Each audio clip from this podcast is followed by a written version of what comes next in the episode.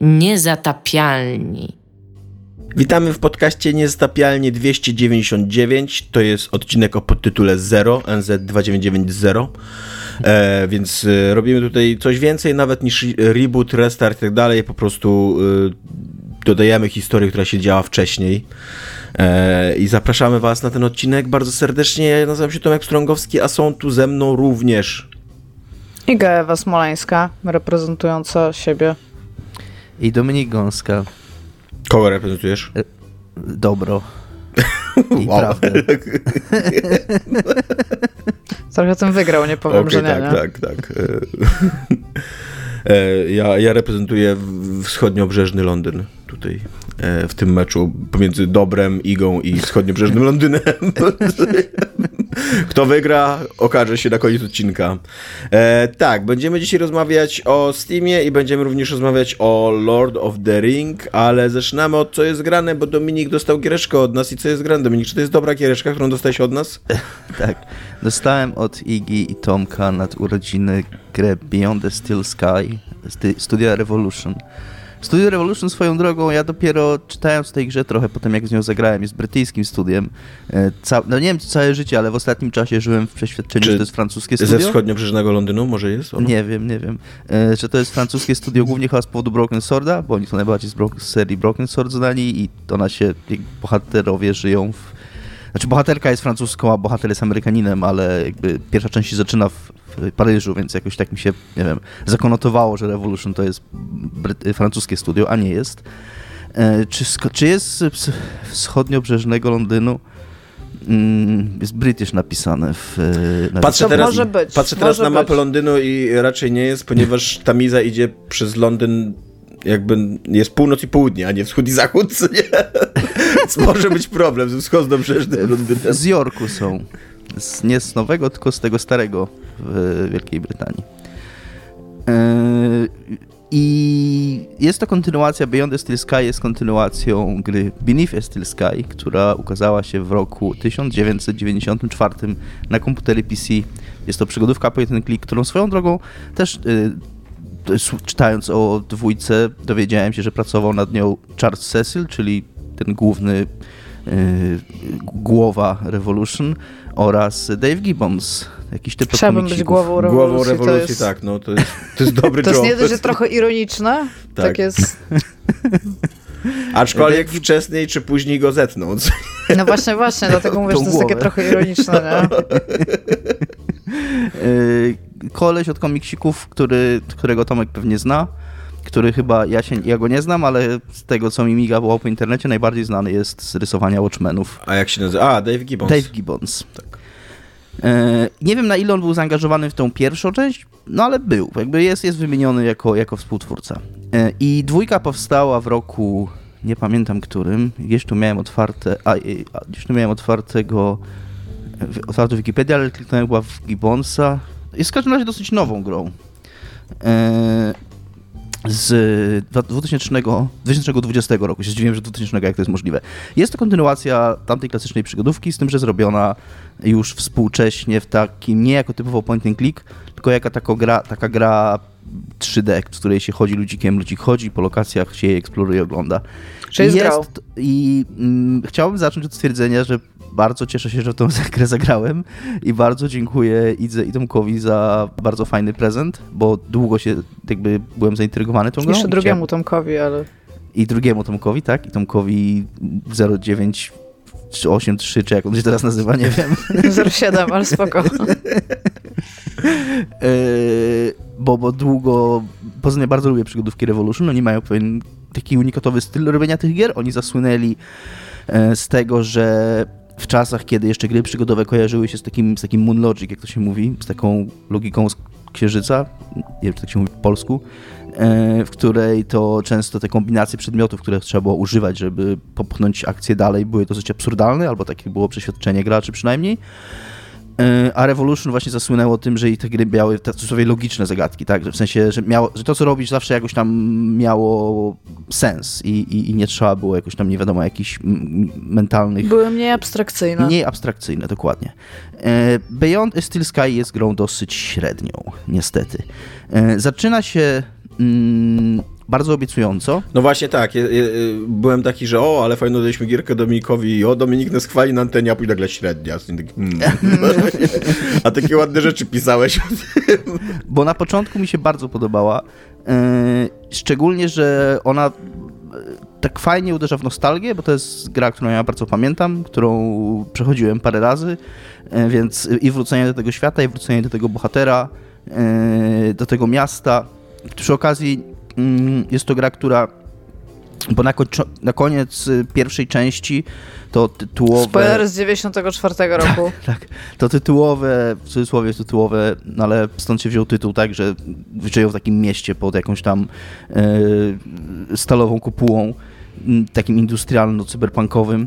E, rządząca nim złowroga AI zostaje obalona przez głównego bohatera i e, na jej miejsce rządy, rządy nad miastem przyjmuje taki droid, którego Joey, którego główny bohater skonstruował w dzieciństwie, który był jego takim sidekickiem przez całą grę.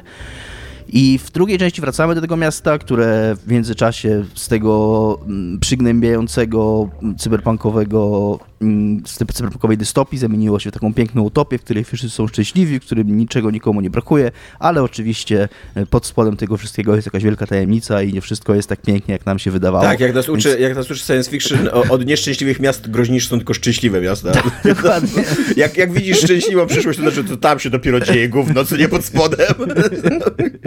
Więc dokładnie, e, dokładnie tak tu jest. Fajne jest to, że z jednej strony wracamy do tego miasta, ale z drugiej strony nie jest to jakiś taki mm, powrót tymi samymi ścieżkami, że znowu jest to sam, ta sama sztuczna inteligencja i ten sam konflikt, tylko trochę jest tutaj, no ktoś pomyślał, żeby to było jakimś tam rozwinięciem fabularnym tego, co było w pierwszej części, a nie tylko jakimś rebootem, takim soft rebootem, nie? Czyli robimy to samo dla fanów. Ale o ile sama kreacja świata i fabuła jest dosyć ciekawa, mm, szczególnie na, też, na, też nie do końca, ale przez większość czasu jakby byłem zainteresowany tym, co się w grze wydarzy, o tyle niestety ona się bardzo szybko wywraca gameplayowo. Ona się zaczyna super, bo w pierwszej lokacji jest to, ja, w, ja w ogóle tak po screenach, bo ona jest takim, zrobiona w takim 3D, ale z takim mocnym cel shadingiem, to wygląda bardzo jak gry Telltale. Więc ja na początku myślałem, że to będzie taka gra w stylu Telltale, że będę głównie chodził, oglądał scenki i tam decydował i ludzie będą pamiętać to, co zdecydowałem. Wszyscy wszystko będą zawsze pamiętać. E, ale e, bardzo szybko się okazało, że to nie jest taka gra, że normalnie jest tam inventory puzzles, czyli takie zagadki z wykorzystaniem ekwipunku są, totalnie podnoszę przedmioty, podniosłem jakiś łom, który Musiałeś być zachwycony w tym momencie, co? Ta, byłem na maksa zachwycony, że tak jest, że, że super jest. I jakieś tam podniosłem, podniosłem kilka rzeczy, używałem ich na innych rzeczach, było fajnie, zagadki były nawet spoko. Yy, i na początku tej gry podnosi się łom i tam przez, i, i przez dosłownie 90% czasu trwania tej gry trzy czwarte zagadek polega na tym, żeby użyć łoma na czymś. Co może jest kiepskim designem gry przygodowej, ale zaskakująco realistycznym jakby. Jakby Więc... bardzo dużo problemów w życiu można rozwiązać za pomocą łomu, jakby to potwierdzamy. To jest, to jest jakby lekcja, oprócz tego, co Tomek powiedział o tych miastach, że nigdy nie ufaj w e, szczęśliwe miasta, to drugą lekcją, którą wynosimy z tej gry jest, że łom to jest naprawdę najlepszy przyjaciel człowieka i tam, jeżeli nie wiesz, co zrobić, tam użyj łoma. Czy łoma? Łoma czy łomu? Łomu, łomu, łomu chyba. Łomu, okay. łomu. E, to użyj łomu. E, więc e, tutaj jest główny mój problem, że o ile na początku się podnosić parę przedmiotów, o tyle parę przedmiotów, o tyle później w tej grze już praktycznie nic się nie Potwierdzam łomu. Praktycznie forma. do końca gry. Łom to jest bardzo dziwne słowo, jak tyle razy je tak, powiedziałeś. Tak, teraz, teraz, teraz już absolutnie nie ma żadnego sensu dla mnie. No, brzmi jak jakaś taka anglojęzyczna... Jak onomatopeja onomatopeja, tak. Łom, tak. A to nawet nie... Łomowi, łom, łomem, łomie, łomie, łomy, łomów, łomom, łomy, łomami, łomach, łomy. Ale to jest najdziwniejsze jest to, że to nawet nie jest dźwięk wydawany przez łom. Jakby to mnie najbardziej chyba No nie wiem, taki łom. No jak kogoś... Takie jako to tak. onomatopeja, totalnie taki łom. Jak ten łom leci, ale jak już uderza, to jest taki bardziej bang. Łom no. bang. Y, a mm, też razem z tym, z tym łomem i kilko, kilkoma innymi rzeczami, których praktycznie się przez większość gry tych samych rzeczy używa, więc już tam nie ma żadnego kombinowania. Znajduje się takie urządzenie, właściwie dostaje się takie urządzenie do hakowania. I to jest kolejna rzecz, która na początku wydaje się fajna, że są pewne miejsca w świecie, jakieś tam terminale komputerowe, ale też na przykład reklamy, które się wyświetlają, jakiś tam, nie wiem, odtwarzacz muzyczny, które, który jedna NPC ma do których możesz się tym urządzeniem podłączyć i wtedy widzisz na ekranie takie bloczki logiczne, które możesz sobie przesuwać i tam, nie wiem, na przykład jest jakiś podajnik do napojów w kawiarni, że jak naciśniesz guzik, to on ci y, wyda napój, a jak tam ktoś się do niego włamie, to włączy alarm. To możesz zamienić miejscami te dwa bloczki logiczne i jeżeli, jeżeli ktoś zamówi napój, to on włączy alarm, nie? Albo pomiędzy, a jeżeli że... ktoś wejdzie przez drzwi nieproszony, to dostaje napój, tak? na przykład, coś Łomem. takiego, tak, tak, tak. Więc to jest, to też się wydaje fajne na początku, szczególnie, że pomiędzy różnymi urządzeniami jakby musisz się odpowiednio wypozycjonować, żeby ten twój device złapał dwa miejsca. Na przykład, nie wiem, w kawiarni leci jakaś muzyka e, i właśnie ta NPC ma odtwarzacz muzyczny, więc jak się połączysz z tym odtwarzaczem muzycznym jednocześnie i z tym systemem audio w kawiarni, to możesz to zmienić piosenki, nie? że ta piosenka, którą ona miała w tym odtwarzaczu zacznie lecieć w tej kawiarni. I to jest na początku fajne, szczególnie, że wydaje się, że jest w tym takie... mm, Ja o ile gry w grach bardzo często pojawia się hakowanie, o tyle w grach hakowanie jest bardzo często taką zupełną abstrakcją, kompletnie oderwaną w ogóle nie tylko, od, rur. nie tylko od y, prawdziwego hakowania, ale w ogóle w jakimś sensie od y, jakiejś logiki komputerowej. Y, to właśnie jakieś układanie rur, czy w, czy w Bioshocku, czy, czy jakieś minigierki, po prostu wklikanie w rzeczy. Więc tutaj w, z tym hakowaniem miałem coś takiego, że przynajmniej tam są jakieś bloczki logiczne, które na jakimś tam bardzo podstawowym poziomie są reprezentacją tego, jak działają systemy komputerowe, tak? Więc y, jest to jakaś tam fajna właśnie abstrakcja do hakowania. Niestety bardzo szybko tam też brakuje pomysłu na zagadki i bardzo szybko to kombinowanie z zamienieniem bloczków zamienia się bardziej w wyzwanie pod tytułem, w którym miejscu stanąć, bo ten twój device ma ograniczony zasięg, w którym łapie te rzeczy, więc w którym miejscu musisz stanąć. Nieraz powiedzmy te rzeczy nawet się przemieszczają, jest jakiś tam droid, który lata i musisz tak się wypozycjonować, żeby to, twoje urządzenie jednocześnie, jakby wiesz, co masz z czego przenieść i tylko musisz chodzić po lokacji i znaleźć, gdzie musisz stanąć, żeby te rzeczy złapać. Co jest też dosyć irytujące, ponieważ ten twój device, on nie ma wcale e, jakiegoś określonego przez grę zasięgu działania, to jest bardzo arbitralne. W sensie na jakiejś lokacji, jeżeli twórcom gry jest potrzebne, żeby złapał coś, co jest daleko i, i takie mają rozwiązanie, to akurat w tej danej lokacji ten twój device łapie przez powiedzmy całe pomieszczenie, a w innej lokacji łapie na jeden metr, bo, bo ktoś wymyślił, tak? Więc y, jeszcze dodatkowo to jest, trochę psuje w ogóle jakąkolwiek frajdę, więc jest takie bardziej łażenie i czekanie, aż ci tam się na ekranie zaświecą te miejsca, gdzie możesz, gdzie możesz użyć tego device'a.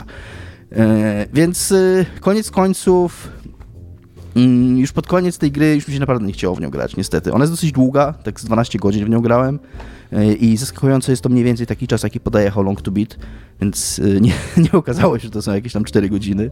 E, I, I pod koniec już byłem niestety zmęczony. Głównie dlatego, że ilekroć tam gadałem z ludźmi, albo miałem cutscenki, albo była fabuła, to w miarę byłem ciekawy tego, co się dzieje, ale ilekroć przechodziło do grania, to już y, zupełnie nie miałem ochoty tego robić, bo już zupełnie nie było żadnej frajdy z, y, wiecie, z rozwiązywania tych zagadek. Nawet, nawet jak mi się udało znaleźć rozwiązanie, to już nie miałem czegoś takiego, że o, ale fajnie wymyśliłem, tylko, że o Jezu, znowu tam robiłem to samo i w końcu mi się jakoś fartem udało zrobić. Skakowałeś łom? Nie, nie, nie hakuje się łomu. Ma jedną spoko zagadkę, można by powiedzieć, matematyczną, mm, której byłem do, dosyć ucieszony, jak znalazłem rozwiązanie. Ma oczywiście układanie wież z Hanoi. Uważam, że, że za wieżę z Hanoi twórców gier logicznych powinno się po prostu wsadzać do więzienia, tego więzienia IGI jeszcze wybatorzyć 50 razy, bo nie wiem ile razy w, w grach, w wideo układałem już wieżę z Hanoi, ale yy, no to jest tak po prostu już na tym etapie leniwa zagadka do zrobienia w grze. że już- Zaskakująco dużo e, futurystycznej technologii, jakichś zamków i właśnie komputerów, zabezpieczeń i tak dalej będzie opartych o wieżę z Hanoi. Tak?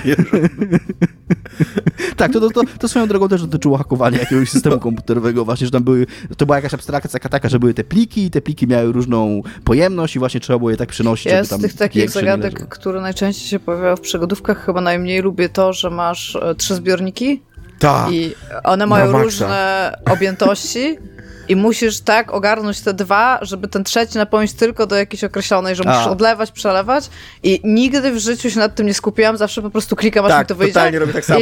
I, tak, i, jakby, i to jest rozwiązanie mojej zagadki. Ja do tego stopnia w ogóle to robię y, na chybił trafił, że pamiętam, że w którymś Resident Evil był, w ogóle było rozwiązanie na kartce obok. I Ja, ja jeszcze jestem tak nauczony, że tam trzeba po prostu poklikać i coś z tego wyjdzie, że nawet nie zauważyłem, że tam Ale jest obok rozwiązanie, drogą- co nie, że są Ale wskazówki. swoją drogą to, to, to przelewanie rur to też jest po prostu pewna wariacja na temat, wiesz, Hanoi, tak? Czyli tak, takie po no, prostu ale prze- jakby przekładanie. bardzo konkretna Tak, tak, i rozumiem. niszowa i po prostu jakby zgódźmy się wszyscy razem, że to nie jest nigdy fajna zagadka, nikt się z niej nie cieszy. nie? Tak, Jakby... tak, tak, tak. No właśnie to samo jest, to samo ja miałem z, tym, z, tym, z tymi wieżami z Hanoi. E, Jest, jest, a propos tego przelewania, właśnie ta zagadka w cudzysłowie matematyczna, ona na początku się wydaje, że czymś takim jest, bo musisz schakować system, w którym tam w tym mieście futurystycznym jest coś jak kudos. Taki system punktów, którzy mają obywatele i kudos, ktoś, tak. im ktoś ma więcej tych kudos, tym jakby ma dostęp do powiedzmy w jakiś To jak w stref. Cyberpunku. I jest tak, jest lepiej traktowany. To są takie jakby punkty, które dostaje się za bycie modelowym obywatelem. E, I, i właśnie musisz, masz tam różne typy mm, obywateli i oni ma, każdy z nich ma jakiś tam poziom tych kudos i właśnie musisz tak nimi manipulować w górę, w dół, żeby osiągnąć jakiś konkretny poziom. Więc na początku mi się wydawało, że to będzie taka zagadka. Jej rozwiązanie jest totalnie out of the, spoza pudełka. Tam nie będę to spoilował. Yy, Beyond the Steel Sky. Yy, to rozwiązanie było takie, że to była, była jedyna taka zagadka, ona też nie jest trudna, bo ta gra nie jest w żadnym momencie trudna, ale to była jedyna taka zagadka w niej, po której jak to zrobiłem, to się ucieszyłem, że, że to było rozwiązanie i że właśnie nie musiałem kombinować. Myślałem, na początku myślałem, że właśnie, bo tam był, jest, jest pewien poziom graniczny tych kudos, jak się go przekroczy, to on spada, jakby się przekręca i spada do zera. I tam są, masz, masz operatory matematyczne, plus, minus i różne liczby, więc myślałem, że, że właśnie, że trzeba tak dodawać, odejmować, mnożyć, dzielić, żeby każdy w końcu wycyrklować równo na górę, nie? żeby się nie przelał, a, a ten, więc a rozwiązanie jest zupełnie inne to było fajne. Więc ogólnie ja, ta gra ma mniej więcej takie 6-7 na 10 oceny na Metacriticu i oceny nad gra, graczy. Ja byłem na początku yy, zaskoczony, że one są takie niskie. Właśnie myślałem, że może dlatego, że te przygodówki to jest jednak niszowy gatunek, to jest jednak stara gra, więc może dlatego, mm, to może nic specjalnego ta część nie robi, ale była bardzo fajna, więc myślałem, że to jest przesadzone, a w tej chwili uważam, że to jest totalnie taka gra 6-7 na 10. Bardziej 6 chyba niż 7. E, A powiedz mnie, czy to jest ciekawa fabuła, historia? Czy to, co tam się dzieje, to jest fajny science fiction? E, znaczy, jest na pewno lepsza niż, niż gameplay. I e, jest, posługuje się koniec końców utartymi tropami, co dla mnie nie jest wcale złe na tym etapie mojego życia i rozwoju i, i konsumpcji popkultury. Jakby 100 razy bardziej wolę w tej chwili taką standardową historię, która, wiecie, ma te wszystkie klocki w odpowiednich miejscach i ma sensownych bohaterów i sensowny rozwój wypadków i jakby to wszystko ma koniec końców ręce i nogi, niż jakieś, y, wiecie, przekombinowane mambo jumbo, w którym ktoś bardzo chciał być oryginalny. Więc w tym sensie jest spoko, ale też nie jest niczym, niczym nadzwyczajnym. Nic tam takiego nie było, co by mnie... Też na początku byłem dużo bardziej zainteresowany, bo mm, jakby sp- spodziewasz się, że tak jak powiedział Tomek, tam od początku spodziewasz się, że ta szczęśliwość w tym mieście to jest jakiś pic na wodę. E, Natomiast ona nie jest w taki oczywisty sposób. Ty się spodziewasz, że to będzie właśnie jakaś taka pod płaszczykiem takiego dogadzania ludziom, tam będzie jakaś opresja działa, że ci ludzie będą nieszczęśliwi w tym mieście. To nie do końca na tym polega, ten twist, który tam jest. Jakby ci ludzie faktycznie są szczęśliwi, im jest faktycznie dobrze. Ten, e, to AI, które rządzi tym miastem, ten Joey, jakby on rzeczywiście ma na względzie ich dobro. To nie jest tak, że to jest jakieś tam oszukane. Natomiast ten twist, yy, on leży trochę gdzieś niżej. Też nie będę to spoilował, bo to jest chyba jedyne, co ta gra ma tak naprawdę. I też nie jest to jakieś super nie wiadomo jak odkrywcze, ale o tyle byłem właśnie na początku mm, zaintrygowany tą fabułą, że, że spodziewałem się, że, że ta, ta, ta, ta mrocz, mroczna strona tego świata będzie z, trochę z czegoś innego się wywodziła niż, niż się faktycznie wywodzi. Yy, I też zdaje się to trochę bardziej realistyczne tak naprawdę, koniec końców, to coś tam okazuje, niż właśnie to, że tak naprawdę chodziło, że to było złowrogie AI, któremu chodziło o, o tak naprawdę coś zupełnie innego. To dla mnie nie w tym jest rzecz. Yy, ogólnie koniec końców Beyond the Steel Sky raczej nie polecam. Nie, nie jestem niezadowolony, że tą grę zagrałem i cieszę się, że w nią zagrałem.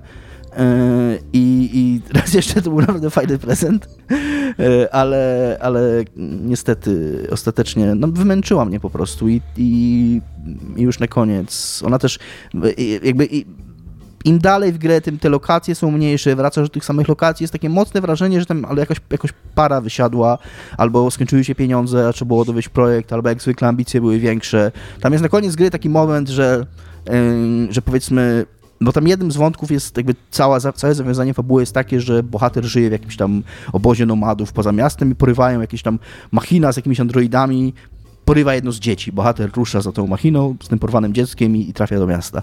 I, I pod koniec gry jakby ratuje to dziecko i stwierdza z, z jedną z poznanych wcześniej bohaterek, że teraz muszą obalić mm, znaczy obalić, udać się do Cytadeli, gdzie jest to ten rządzący tą grą, rządzący grą AI, nie? Więc się spodziewałem wtedy, że okay, że teraz będzie jakaś druga część y, tej intrygi, tak? Po czym, chociaż wcale jej nie potrzebowałem swoją drogą, bo gra jest długa, no ale tak to jest pozycjonowane, tak jakby, tak to, masz, takie masz wrażenie, że teraz jakby jeden problem został rozwiązany, to teraz zajmiemy się drugim problemem. Po czym jest scenka i pojawiają się już totalnie w tym, ostate, w, tym, na tym końcowym, w tej końcowej lokacji, w której jest finał gry, nie?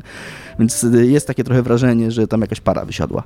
Ja na koniec. E, a, jeszcze mów. Myślałem, nie, nie. Chciałem tylko powiedzieć, że to, co mnie zainteresowało, to że też można to wyjaśnić, że mówię, być może to było zbyt ambitne, być może nie powinni byli tego robić w 3D, bo jestem wielkim fanem Broken Sworda 5, ich niego, który chyba był wcześniejszą ich grą od, od Beyond the Sky, albo późniejszą, no chyba najnowszą w każdym razie.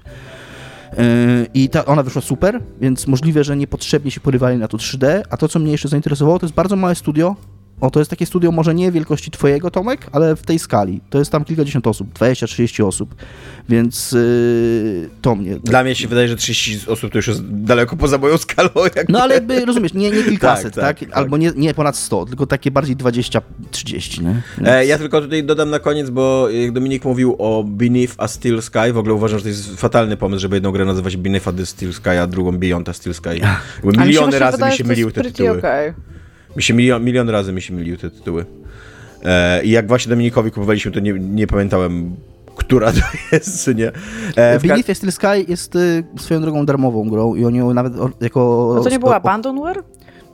Oni ją w ogóle jako open source, tam Abandonware to nic nie znaczy, ale oni ją nawet jako open source udostępnili w jakimś tam etapie, więc... Tak, i w każdym razie Dominik się zastanawiałeś, jaką rolę miał Dave Gibbons przy, tym, przy tej grze. Miał dużą rolę. Jakby normalnie hmm. był kotwórcą. Był tam rysował, pisał, mm. jakby brał aktywny udział w powstawaniu tej gry. Co nie? To nie jest mm. tak, że tylko jakieś tam nazwisko albo jedną grafikę mm. dorzucił, co nie? E, I tak, i grę zrobiono za 40 tysięcy funtów i za te 40 tysięcy funtów sfinansowano dwa okay. lata pracy zespołu. No właśnie. To nie jest dużo, to naprawdę tak. nie jest dużo, dużo pieniędzy. Tak. E, jeszcze o Final Fantasy będziesz mówił, czy nie? E, nie, nie będę mówił o Final Fantasy, będę mówił o czymś innym, jeżeli mam jeszcze czas. No, nie wiem, czy masz, ale masz. To też twój podcast jakby. Jedna trzecia jest twoja, co nie? Znaczy, czekaj, czekaj, czekaj. Zobaczmy, o czym będzie mówił. A, tak. No, Fallout no, 4. Nie! zostałem, zostałem wsparcie od Jakuba Ciemnego, pozdrawiam Jakuba, który do mnie pisał, że mam dać opór Idze yy, i powiedzieć i się nie bać tego, że gram w Fallouta 4. Gram w Fallouta 4 bardzo dużo ostatnio i chciałem... Nie jest tak, że się powinieneś słów... bać, tylko powinieneś się wstydzić parę słów chcę powiedzieć, nie powinienem się wstydzić.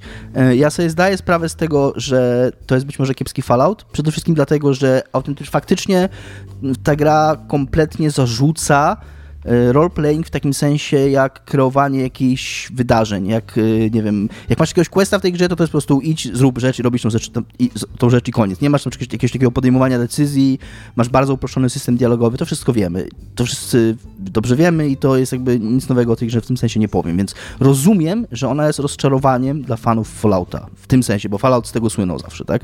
Że mogłeś faktycznie jakby mm, być jakimś tam ludzikiem i podejmować decyzje. To jesteś bardzo konkretnym ludzikiem, nie podejmujesz za bardzo decyzji decyzji, ewentualnie możesz podjąć decyzję, czy robić jakiegoś questa, czy nie robić jakiegoś questa i to jest cała twoja decyzyjność. E, natomiast e, po pierwsze chciałem się wytłumaczyć z tego, co powiedziałem ostatnio z tym e, jeszcze raz o tym environmental storytellingu, o co mi tam chodziło, że nawet nie chodzi mi o to, że mm, te historie mają jakiś sens, które, które ta gra opowiada przez te swoje lokacje, czy tam była jakaś bomba w Trójce, czy nie była bomba w mieście w Trójce, tylko chodziło mi o to, że Wydaje mi się, że Bethesda bardzo dużą rolę przykłada do tego, żeby lokacje, które tworzą, yy, wydawały się zamieszkane. I na przykład jak grałem przedwczoraj, czy tam trzy dni temu, byłem na jakimś tam komisariacie opuszczonym i tam była sala przesłuchań i na przykład, wiecie, było jakieś tam, taka normalna jak przesłuchań, lustro, nie, i tam jakieś, nie wiem, narzędzia tortur na stole i tak dalej, jakby widziałem, że tam się coś działo, jakby tam, że, że tam nawet może, nie wiem, dzień przed tym, jak, zanim ja przyszedłem, tam jakaś rzecz się wydarzyła w, ty, w tej lokacji.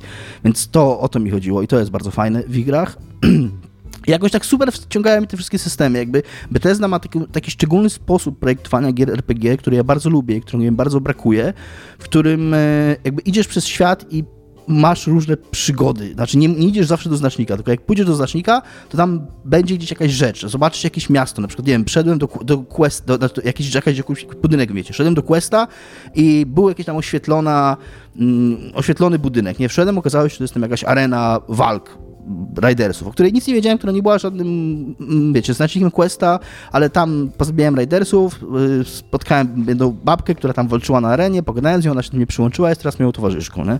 Więc i takie, takie małe różne przygody, które, y, które moim zdaniem to jest coś, czego super brakowało właśnie cyberpunkowi. Jak gram w, te, w teraz tego Fallouta 4, to, to mega myślę o cyberpunku, że, że takie rzeczy właśnie, że idę do znacznika, ale po drodze coś jest, coś choćby takiego małego, że właśnie arena, tam jakiś NPC, jakiś coś i, ale to, że ja tam zboczyłem, wszedłem do tego miejsca, nikt nie kazał tam iść, tam coś było.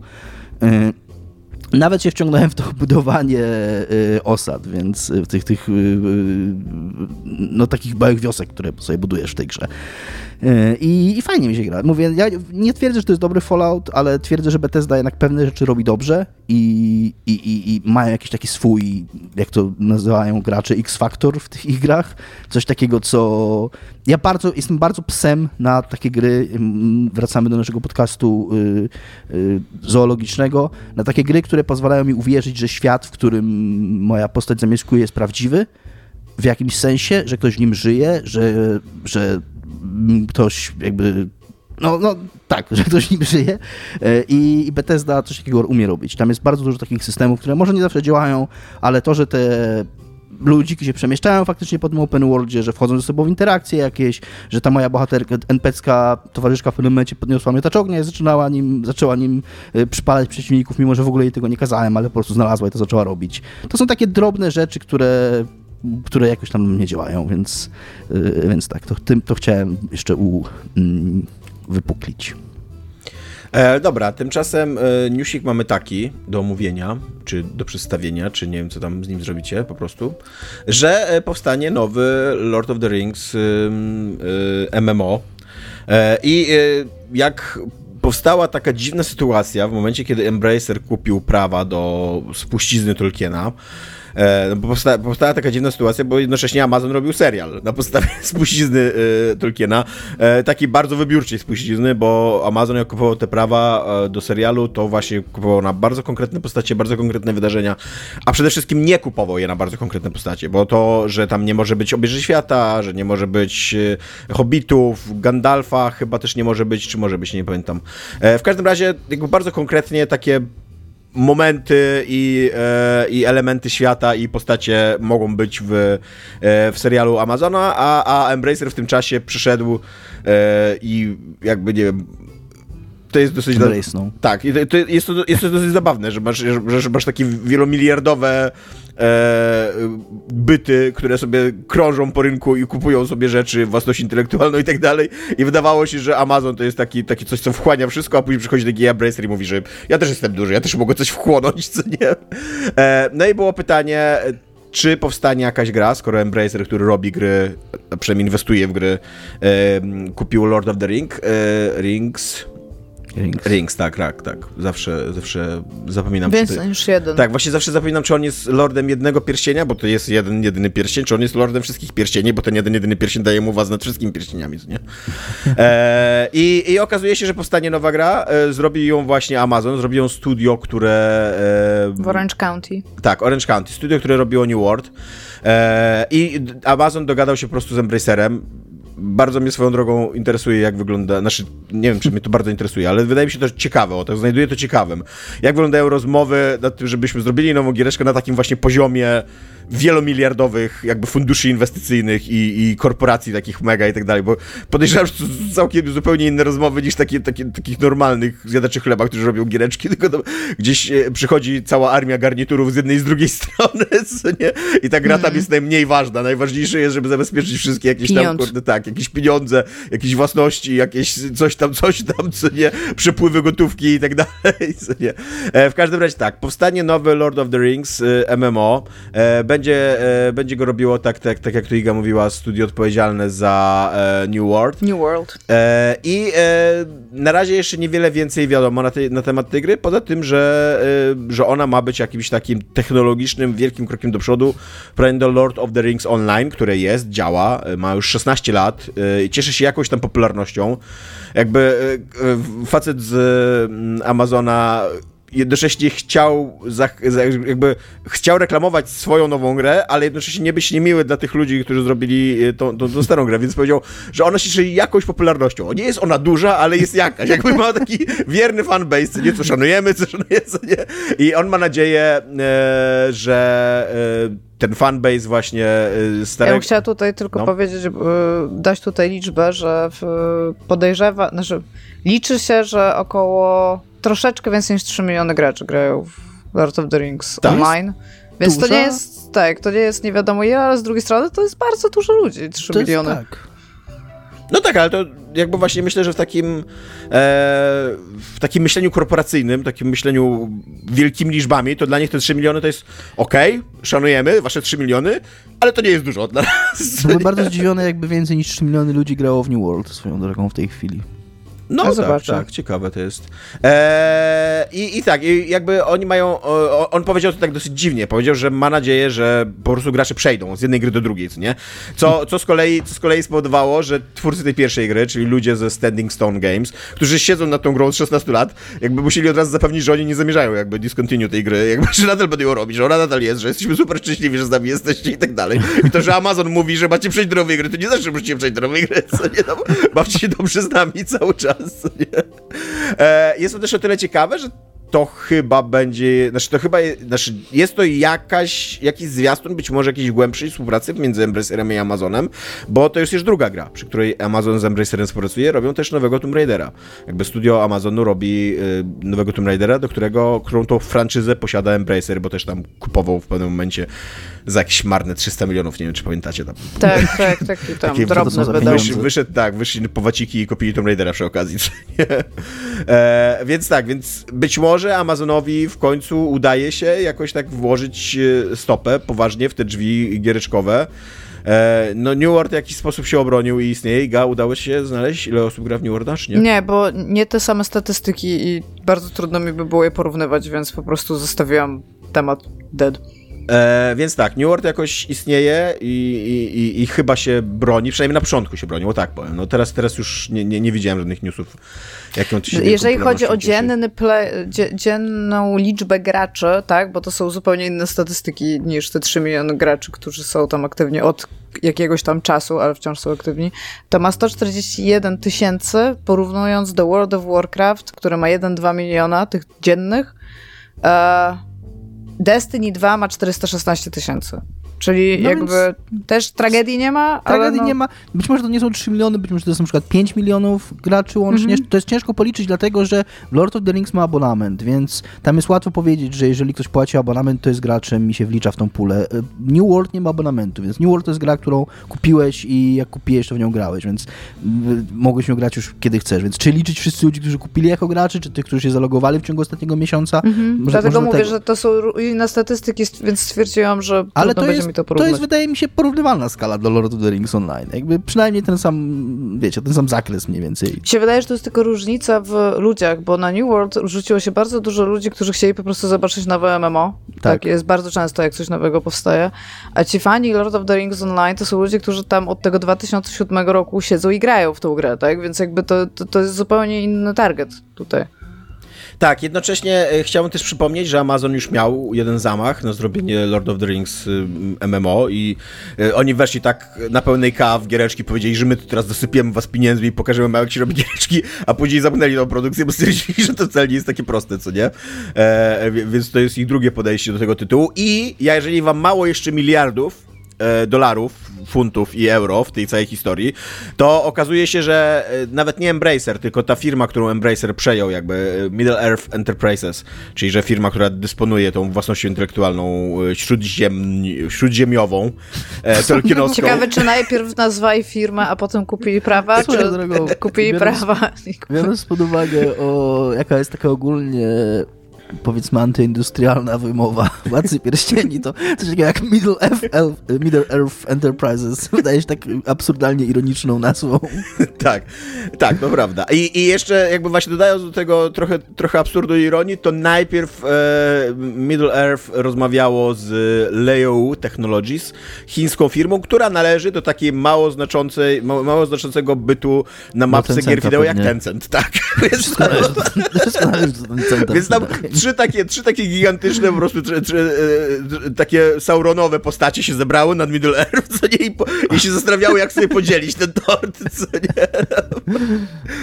No, co to będzie za gra, zobaczymy. Na razie też y, Amazon mówi, że nic jeszcze nie mają tak naprawdę, że są cały czas na etapie koncepcyjnym, e, że mają oczywiście wielkie ambicje, wspaniałe, że to będzie gra odparta na najnowszych technologiach. Że to będzie największy tak. MMO. Tak, że będzie to. Naj... No ale to wiesz, no, każdy może powiedzieć, że to będzie największe MMO. Jakby najpierw zrób największe MMO, a później ci uwierzymy, co nie? Bo. Nie, ale to mówią jakby, tak? To obiecują, zapamiętajmy to. Tak. E, i, i, I tyle, no i zobaczymy, co z tego wyjdzie. Ja jestem średnio, mam średnio mam zaufanie, o tak powiem, do Amazona i dowożenia ich, ich giereczek. Jestem średnio zainteresowana. Ale wydaje, ja też, bo też nie, jakby to wydaje się, że wynika też z, gier, z tego, że nie wgramy w grę MMO, nie? Ale wydaje mi się, że... Ja jestem totalnie teraz graczem MMO, więc...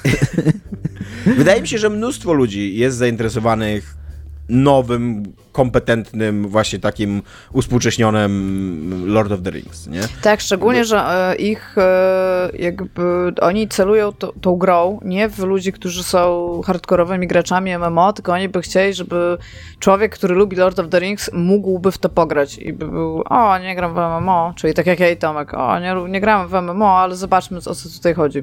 Tak. Nas nie złapali jak na razie, to. Mnie w tym newsie najbardziej zadziwiło to, jak dużo ludzi gra w World of Warcraft jeszcze. 1,2 miliona dziennych użytkowników to jest kurna w cholerę No dużo. tutaj tak jest napisane na, no. na stronie. Znaczy ja nie podważam tego, więc tylko po prostu chodzi mi o to, że wow, nie? Co więcej, jest podzielone tutaj w tabelce World of Warcraft i World of Warcraft Classic i w World of Warcraft Classic jest 790 tysięcy. Wow. Z tych 1,2 miliona? Czyli Właśnie chyba osobno. Nie, chyba doda wow. dodaje to się, okay.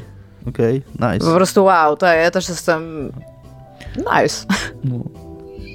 no a tak mówię, że wydaje mi się, że ludzie mogą być zainteresowani tym, bo cała inba dookoła serialu amazonowego i, i w ogóle ten serial i jakby tak było głośno o nim i tak dalej, wydaje mi się, że dowodzi, że cały czas właśnie Lord of the Rings to jest taka marka, która ma mega duży wpływ i mega duży fan, fanbase i jakby jest taka bardzo otwarta, przystępna na nowych użytkowników, a też przy okazji, że ci, że ci ludzie, którzy są z, nią, są związani w jakiś taki emocjonalny sposób, mają bardzo konkretne wyobrażenie tego, jak to ma wyglądać, nie? Więc też ciekawe, czy Amazon tutaj sobie będzie pozwalał na jakieś kreatywne podejście do marki, czy tak jak w serialu sobie pozwala, czy raczej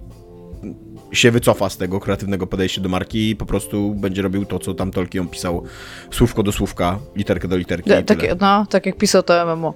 Tak, tak, I wtedy, be, I wtedy zabijali dziki.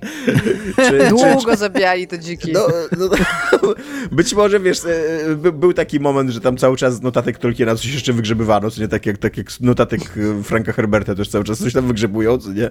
Więc być może zaraz wygrzebią jakiś taki wczesny projekt MMO, co nie pisany w latach 30. Z, z tymi, z e, mikropłatnościami, no. Tak. Bardzo dobry model monetyzacji tutaj widzimy. Tak. Iga, co jest żyte u ciebie? To jest żyte? Co jest żyte u mnie. A... Ale co jest żyte, nie co jest tak, grane. Jest żyte. Nie, nie pomyliliśmy się, idziemy z tym, dobra. A ja przygotowałam taką e, kwestię, która gdzie nie gdzie w tym podcaście przez te wszystkie lata była już poruszana, aczkolwiek stwierdziłam, że trzeba tutaj uderzyć w stół dosłownie i zapytać się e, o jedzonkowe zwyczajki nasze, czyli a mam tutaj kilka pytań przygotowanych, ale tak e, przewrotnie chciałam się was zapytać na samym początku, czego najbardziej nie lubicie jeść? Co jest waszym okropnym ble dla was? Ja mogę powiedzieć, że na przykład nie jem kukurydzy w ogóle. Nie, mam, nie ma kukurydzy w tym domu, nie ma też większości. Nie wiem, czy sobie zdajecie sprawę, jak trudno jest znaleźć produkt bez żadnego udziału kukurydzy, bo Tak. jest to. Nawet baterie mają kukurydzę. I jest po prostu jakaś totalna masakra z, z tym, jak bardzo eksploatowane to jest. I Cały amerykański przemysł żywieniowy Tak. stoi na I kukurydzy. dl- jestem bardzo, bardzo przeciwna temu. Kro krowy są e, modyfikowane, bo krowy nie jedzą kukurydzy, w sensie nie trawią. I robią tak, żeby trawiły, bo to jest po prostu najtańsza pasza w tym momencie dla nich. I bardzo, bardzo, bardzo nie lubię, nie lubię jeść kukurydzy. E, ja nie jem bardzo dużo ryb. E, jakby jest. E, jest całe taki, tak, taka gałąź e, ryb do jedzenia, które są oślizgłe. Są jakieś ryby w galarecie, jakieś e, śledzie i, i inne takie rzeczy. I to jest dla mnie jakby. W sensie nie obrzydliwe. przełknąłbyś. Tak, nie A przełknąłbym. ostrygę? Albo czy to małża, które się pije? Mule- nie mule próbowałem. E, No. Nigdy w życiu nie próbowałem, więc, więc nie wiem. Ale mule Ale są za- trochę ślizgłe. Ale tak, zasadniczo taka oślizgłość tych, tych ryb to nie, to tak... y, ym, I to mnie zapachowo, i tak właśnie jak faktura tego jedzenia, jakby to wszystko mnie tak ym, odstrasza, że... jeżeli, mam, jeżeli mam zjeść rybę, to to tylko i wyłącznie powinna być ryba Strong. usmażona, najlepiej w panierce, taka chrupiąca. Znaczy, To- by nie to- było widać, że to ryba. tak, tak. Takie, e, e, tak jak masz rybę z frytkami, coś takiego, to okej, co nie? To, to, to, jak to jak to udaje kotletę normalnego z mięsem, co nie? E, ale, ale tak. A na, na surowo, tam w sushi na przykład, albo jakieś sashimi, to już rozumiem, Su- że nie, bo to nie jest obślizgłe takie chyba, Sushi co? tak, w sushi, sushi zjem rybę, co nie? Aczkolwiek też nie jestem jakimś największym, jakby w sushi to nie ryba mi najbardziej smakuje, nie? Okej, dobra. Tylko to wszystko, co jest dookoła tej ryby. I, Talerz. a, i również e, jestem wielkim sceptykiem co do zupy, co nie? Jakby nie, nie jest Ja tak, że nie jem, dorosłam do zup ostatnio. Ja super lubię Nie, nie jest tak, że nie jem zup i że jakoś dyskryminuję. Znaczy, dyskryminuję to tak. To, to tak jest. Jakby zupa to nie jest jedzenie. Co nie? Zupa to jest woda z warzywami i, i nara. I jakby. Okej, czasem jak mi się chce pić, to się mogę napić, i, i, i, ale zapłacić za to 20 zł, za tam talerz wody ciepłej z warzywami i robić to na przykład przez pół dnia i tak dalej, to nie. To, jakby, to jest totalne oszustwo. Nie? Mieliśmy Moim- taką y, sławną w moim sercu kłótnię z Dominikiem na temat soku pomidorowego. I ja w ogóle lubię sok pomidorowy, a zaczęło się od bifu na temat gorzkiej czekolady, gdzie, którą też lubię, a Dominik stwierdził, że to jest bez Też sensu, lubię, bo tak. po co robić y, czekoladę dla ludzi, którzy nie lubią czekolady. A ja bardzo lubię gorzką czekoladę, Znaczy, więc przecież jakby wrzuciłam na pierwszą... to jest czekolada. Tak, tak, Dobrze. ale wrzuciłam mu na pierwszą lepszą rzecz, która była na stole, którą był sok pomidorowy, bo taka jestem petty. I powiedziałam, że uuu, sok pomidorowy, zróbmy sok dla ludzi, którzy lubią pić zupę. No, jestem spragniona, daj mi ketchup. tak, to... Ja bardzo lubię zupy i w ogóle tutaj front obrony zup yy, przede wszystkim. Ja też dorosłam do zup, więc jestem jakby w stanie być tam z tobą. Szczególnie zimą, czy Zupa ogólnie jak jest chłodno. takie kulinarne, co nie? What? Przed chwilą powiedziałeś, że się robi cały dzień. No właśnie, ale a właśnie, a efekt jest totalnie taki bezsensowny, taki jakby No. e, woda, kurde, z warzywami, no. Możesz taki powiedzieć, że, napar, po pierwsze możesz powiedzieć, że dla ciebie jest bezsensowny, a po drugie, a po drugie yy, są pewne zastosowania zupy, w których zupa jest nie do pobicia, właśnie szczególnie jak Tak, wracasz zimą z, jak ją wylewasz. do mycia kibla. Jak wracasz zimą z chłodu, zjeść taki rosołek. Rosół jest w ogóle zupą, która y, ratuje życia tam, każdego roku na świecie. Co najmniej 5 milionów ludzkich istnień y, jest ratowanych przez rosół. Znaczy w E, ogóle tu się zgadzam, że rosół to jest dla mnie domyślna zupa, jakby. Jak myślę o zupie, to myślę o, o rosole, co nie? I, I rosół jeszcze jakoś tam akceptuje, co nie? Ale te, te wszystkie jakieś takie żyć. wariacje na Front temat, kurde, dyni, na temat, Ja na- kurde, pomidorów i ogórków, to jest... Ja totalnie w O ogóle... Jezu, pomidory we wszystkim są A przypyszne. już żurek w ogóle, co to jest za gówno, żurek? Żurek to jest na mięsie zupa, to ja nawet nie, nie wiem, co to jest. Mi totalnie chodzi od wielu, wielu miesięcy, chodzi po, mówiłem chyba już o tym, chodzi mi po głowie gazpacho.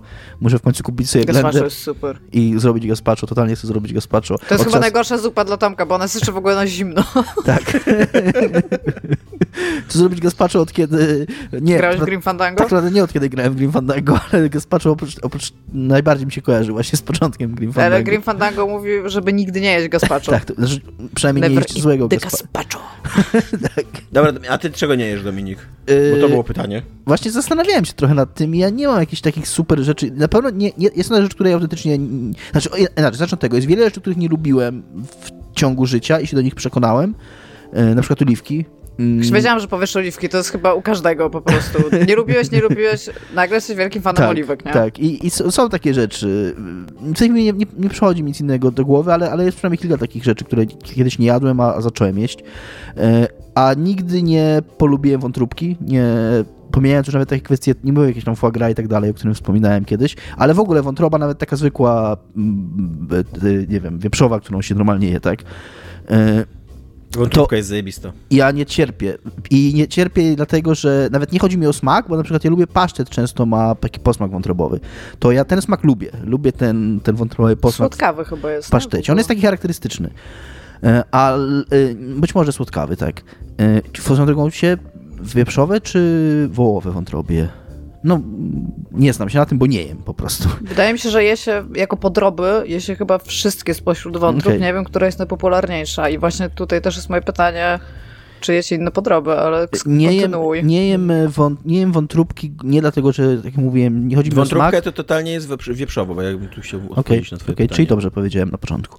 Yy, że chodzi mi o konsystencję. Ona ma taką gąbczastą, jakiś taki miękko gąbczasty, gąbczastą konsystencję, fakturę, która jak ją gryzę, to jest mi strasznie nieprzyjemnie. I mówię, nie, nie mam problemu ze smakiem, bo ten smak jest dla mnie ok, ale strasznie nie lubię tego jeść. I mam takie, takie mnie trochę dreszcze przechodzą, jak, jak y, mam to jeść i wolę tego nie robić. I jak tylko mam okazję tego nie robić, to nie robię tego cały czas. Teraz na przykład tego nie Na robisz. przykład teraz tego nie robię. Man, super jest. Jest, jest, jest, y, to, to, moje życie jest trochę lepsze dzięki temu, że tego nie robię. A jecie inne podroby? Ja nie jem mięsa, więc jakby mnie zawsze fascynują podroby. Jak idę do mięsnego, to to jest najfajniej się patrzy na to mięso dla mnie. Moja Jakieś mama, tam szyjki, nóżki, ozorki. ja tylko kojarzę, moja mama y, jak robiła krupnik, to zawsze robiła go z podrobami. To były Mhm. takie małe, nie wiem, czy to są, czy czasami to się serduszka nazywa, nie wiem, czy to są, czy to są tak naprawdę se, serca. No takie małe główienka. Ja to tylko znam z domu. Nie wiem, co to jest tak naprawdę do końca. Zawsze, zawsze było po To prostu... po- mogą być serca. Serca drobiowe są dosyć małe. No może to było to. Za- Zawsze się nas podróbki na to mówiło e, w domu i to super lubiłem zawsze w tej zupie, w krupniku i to jest tylko, tylko stąd to znam, ani sam sobie tego nie robię, ani nie jadłem tego nigdy w żadnej restauracji. Znam to tylko z domu, jeszcze jak z rodzicami mieszkałem, to to jad, jadałem i to było dobre. To mogą być dwie rzeczy moim zdaniem. To mogą być albo serduszka, albo serduszka, albo żołądki. O, chyba tak, chyba, no, Albo E, i to, i to, jak się to albo zmieni. i to, i to. Albo tak. Ja, na, ja e, muszę powiedzieć wprost, że uwielbiam serduszka. Tak, serduszka są super. E, Serduszka w sosie takim musztardowym e, z kaszą gryczaną. To jest Ja zawsze lubiłam, smak mojego dzieciństwa. serduszka, to je pękać. Aczkolwiek e, przygotowywanie serduszek jest nieco makabryczne, bo nie dość, że tam jak kupisz pół kilo serduszek, powiedzmy, tam nie wiem, to, to jest ze 100 kur, co nie? Które ma, masz po prostu przed sobą, co nie? E, jednocześnie w serduszkach trzeba poobcinać te takie żyły, co tam wychodzą, co nie? I, I często w nich jeszcze jest taka ciemna, schnięta krew, taka, taka już galertowata, co nie? I, I jakby sam ten proces takiego oczyszczenia, oczyszczenia tych serduszek jest, jest dosyć makabryczny i tego bardzo nie lubię. A Już ja później jak się to na patelnię wrzuci i tak dalej, to jest spoko, ale to przygotowanie tego mięsa to jest takie... Ja kocham kroić mięso w ogóle. Okej, Wow. je- je- jest to w ogóle mega przeciwna Ciekawe i straszna wyznanie, w ogóle miłość. Naprawdę, Jeszcze, lubię tam szczególnie jak na kogoś, kto nie je mięsa. tak. To jest takie. Y, kiedyś byłam tam ze znajomymi i ja jestem. Jeżeli się jest od młodości wege, to się często słyszy, że y, tam na swój temat. I kiedyś pojechaliśmy na rybę albo coś takiego i wszyscy się bali zabić tych ryb i wypatroszyć. Sami dorośli, rośli faceci, strasznie męscy i ja to musiałam zrobić, bo ja z tym nie mam problemu. Nie wiem. Anyway, powiedzcie mi, bo tutaj padło o, kwestia zakupowania zupy za 20 zł i Dominik coś mówił o restauracjach. Jak często chodzicie do restauracji? Ja wiem, że przez e, COVID to nam się tak trochę pewnie porozjeżdżało, ale tak jakbyście powiedzieli, to dosyć często, czy raczej, raczej nie? Czy tylko na jakieś specjalne okazje? W Ja sensie, że ostatnio- chodzicie kupić jedzenie, o tak, gdzieś przyrządzone. Ja ostatnio prawie nie. Tak, y, raz, że od pandemii, dwa, że też z różnych takich życiowych powodów. y, Praktycznie nie chodzę ostatnimi czasy, jeżeli już to coś zamawiam, ale też bardzo, bardzo rzadko. Właśnie na jakieś specjalne okazje.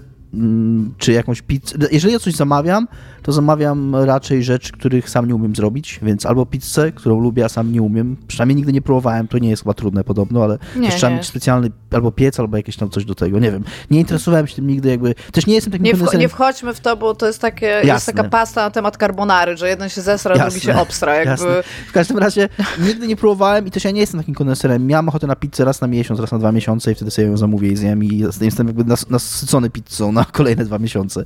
E, Więc też nie mam takiej potrzeby, sobie, żeby sobie robić samemu.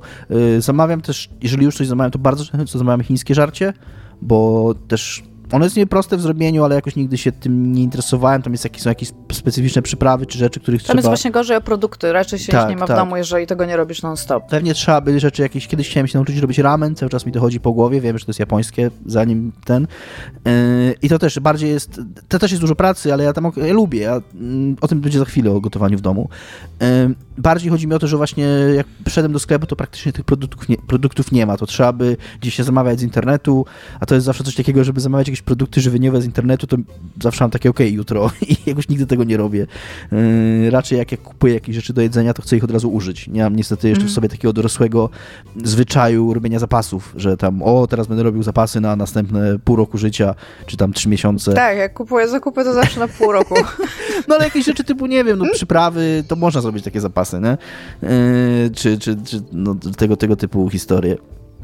Więc, Tomek, więc jak 10 to kilo pieprzu na przykład, co nie kupi. Ja, no, już na, na, na froncie pieprzowym już jestem ogarnięty, co nie najbliższe 20 lat. Ja na przykład bardzo, cze- bardzo lubię sosy pomidorowe i bardzo często je produkuję, więc zawsze mam, staram się mieć w domu przynajmniej z 5, 4, 5 opakowań oregano, bo parę razy się nadziałem na tym, że mi, zawsze mam tyle oregano, że jak mi zabraknie oregano, to jest zawsze szok, więc jak gdzieś jestem, to zawsze kupuję trochę oregano, żeby ono było po prostu. Musisz mieć bardzo dużo oregano. Mam dużo, mam, staram się mieć tak przynajmniej z 5-6 saszetek zawsze na podorędziu. Tomek, a ty jak często E, do restauracji? Ja właśnie po pandemii zacząłem częściej chodzić, bo w ogóle tak... e, Stęskniłeś się. No, jakby pandemia mi zdała sprawę, że y, wychodzenie z domu nie jest nam dane raz na zawsze. E, I jak możemy wychodzić z domu, to wychodzę i, e, i korzystam z tego.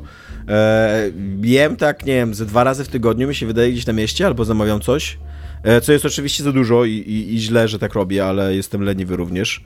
E, I mam podejście do w ogóle jedzenia na mieście strasznie takie wymagające. E, Ja może nie gotuję jakoś super dobrze, ale jestem w stanie sam się wyżywić, więc jak z, ma zapłacić za jedzenie i to są, no to tam zazwyczaj dwa, trzy razy więcej się płaci za danie, które jakbyś sobie sam je przygotowywał, co nie? To na pewno No nie może być zupa. Tak, to nie może być zupa po pierwsze. Po pierwsze, to nie może być zupa.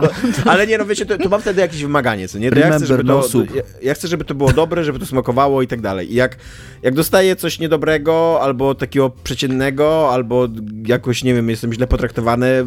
Robisz albo... afery w restauracjach? Jesteś Nie, karem? nie, nie robię afery, ale uprzedzam się, na przykład, że nie przychodzę więcej do danej restauracji. E, Zostawiam raczej Czy recenzję. zostawiasz recenzję? Okej. Tak, zostawiam raczej recenzję, ale zostawiam też pozytywne recenzje. Jakby większość moich recenzji jestem lo- lokalnym przewodnikiem Google'a. E, Również jestem. Wow. E, Większość moich recenzji jest jak najbardziej, jakby pamiętam o tym, że pozytywne recenzje też trzeba zostawiać, co nie, nie tylko, że się wyżywać negatywnie, jak, e, Wyżywiać. jak ktoś ci podejdzie, co tak? Ale staram się, e, staram się tak zostawiać, bo, bo sam na maksa z tego korzystam i zawsze sobie tak myślę, że e, no po prostu sam z tego korzystam i uważam, że jak ktoś chciałby przyjść do restauracji, to też, nie wiem, no może zas- zasięgnąć jakiejś mojej opinii, nie? E, A wybierasz ja- różne restauracje, czy jakiś konkretny rodzaj na przykład, albo w konkretnym okręgu? E, wiesz co, no chyba wszyscy jesteśmy leniwymi ludźmi, więc tak, więc jakby staram się gdzieś w okolicy mieć jakąś restaurację, nie? więc głównie na garnizon chodzę gdański, Jak tam wygląda, jest... jak wygląda staranie się, żeby mieć w okolicy restaurację? No żeby, Finansujesz żeby nie chodzić, biznesy? nie no, żeby nie chodzić gdzieś daleko, o to mi chodzi, Kumam, nie? Jak, kumam, jak kumam. szukam już sobie czegoś do jedzenia, to staram się znaleźć coś, Kumam, co by mi odpowiadało w miarę blisko. Ale wiesz, pomyślałem, Jak że często akty- chodzisz do ping-ponga? aktywnie jakby... To jest jedyna knajpa, którą pamiętam z garnizonu. Mamy dwie takie knajpy, które, które bardzo mnie tak, bardzo mnie triggerują. Mamy w Gdańsku knajpę y, chińską, która się nazywa Ping Pong, co uważam, że jest bardzo rasistowskie. I mamy teraz nową knajpę y, meksykańską, która się nazywa Kartel, co uważam, że też jest nie najszczęśliwsze, co nie? E, Fan. e, wiesz co, tak, e, pizzy raczej nie zamawiam do domu, bo przychodzi z kapciała, czego bardzo nie lubię, więc jak już jem pizzę, to chodzę na pizzę raczej. E, do domu zamawiam kebaby, bo odkryłem, że kebab bez sosu jest zajebisty i przy okazji właśnie przychodzi ci dobry i, i, i jest okej. Okay. Eee, co Powiedz mi, no, czy istnieje, ty jesteś znawcą kebaba, tak? Mm, ja lubię nie, kebab. Nie, jestem zawsze kebabu, nie powiedziałbym, Lubię kebab czasami, no. natomiast jest taka tendencja w polskim kebabie, że 3 czwarte polskiego kebabu to jest kapusta. Po prostu jakby masz tak. kebab i warzywa, gdzie warzywa to są kapusta. Ja bym, ja nie mam problemu z kapustą, mogę zjeść z kapustą. Jakby. Jestem wielkim fanem kapusty. Natomiast ja bym na maksa był super fanem kebabu, który poległby na tym, że jest mięso i na przykład pomidory, ogórki, cebula, i odrobina kapusty najwyżej, a nie 3 czwarte kapusty. Czy istnieje taki kebab, jaki, o jakim powiedziałem w tej chwili? Chyba tak, ale to zależy. Jak wiesz, jak zamawiasz na, na żywo kebaba, to też możesz powiedzieć, co chcesz, co nie? Jak ci mają go skomponować. Yy, nie wiem, ja, ja jestem taki leniwy, jeżeli chodzi o kebaby, bo ja odkryłem, że w Kebab Kingu, czyli totalnie takiej sieciówce, yy, te kebaby są niezłe. Jakby nie są dobre, ale są takie akurat, nie? A przy okazji one nie są drogie, więc jak zamawiamy do domu, to zamawiamy z Kebab Kinga. A w, w Gdańsku jest jeszcze dobry kebab drwal na Przymorzu, ale to jest tak nikomu nie po drodze nigdy, nie? E, więc tak. Nie wiem coś, meksykańskie żarcie lubię na maksa, yy, ale też meksykańskie żarcie to raczej nie, nie jest taki żarcie, które możesz zamówić do domu, bo, bo też ci przyjdzie mm, zaparowane i, i, to jest niespecjalnie smaczne. Burrito nie? myślę, że byłoby ok. No właśnie tak, burrito jest, może totalnie tak, Totalnie burrito. No ale y, tak, quesadilla też. Quesadilla właśnie już nie za bardzo, już są takie przemoczone ci No bo to powinno być takie chrupiące bardziej chyba, nie? Tak. Yy, hamburgery są dobre na zamówienie, ale ja z kolei nie jestem jakimś wielkim fanem hamburgerów. Dobrze. To teraz ja sobie pozwolę pierwsza mówić. A, bo będziemy mówić, tak jak już zaspoilował wcześniej Dominik, o gotowaniu w domu. Ja w domu gotuję bardzo dużo. E, robię bardzo dużo azjatyckich rzeczy, piekę, e, robię makarony, bardzo dużo jakby jestem w stanie... A czy to sprawia, że w ogóle nie zamawiasz jedzenia? Czasami zamawiamy jedzenie, ale to tak jak mówisz, na przykład z lenistwa, albo jak skądś wracamy i już jestem super zmęczona i musimy coś zjeść, to wtedy zamawiamy. A ja nie mam w ogóle tak ty, w sensie, ja nie wiem, czy to jest kwestia tego, e, gdzie my tutaj, bo ja mieszkam teraz w centrum Wrocławia, więc mam dosyć blisko do większości knajp, więc raczej do nas to jedzenie przychodzi świeże. Tak i e, w związku z tym ja zwykle mam właśnie dosyć pełną lodówkę, bo nigdy nie wiem tam, co jutro będę robić do jedzenia. A Natomiast też odpowiadając na wcześniejsze pytanie, stara, staram się więcej chodzić do restauracji niż chodziłam przed pandemią, tak samo jak ty. Nie, nie wiem, czy to ze względu na pandemię, tylko po prostu jakby też w trakcie pandemii na przykład zmieniłam pracę i trochę bardziej mogę sobie pozwolić na chodzenie po restauracjach. I to też jest tam jakiś taki fajny experience raz na jakiś czas, po prostu gdzieś wyjść, coś zobaczyć tam nowego. I ja mam akurat strategię, żeby nie chodzić nawet do tych miejsc, które już z nami lubię, tylko do nowych miejsc. Że nawet jak się natnę, no to co, coś nowego jakby, tak? A i chciałam się was w związku z tym zapytać, czy wy coś gotujecie w domu, bo tutaj Dominik już był tak podjarany tym pytaniem, że... że aż zaspoilował. Dobrze, y, więc teraz się wyrwę jako. Nie, nie, że byłem podjarany, no, ale ja lubię. Znaczy, lubię gotować i to jest coś, czego się nauczyłem. Y, właśnie mnie jeszcze trochę przed pandemią. Y, bo ja bardzo długo na swoją szkodę finansową, między innymi, bardzo byłem wrogi gotowaniu.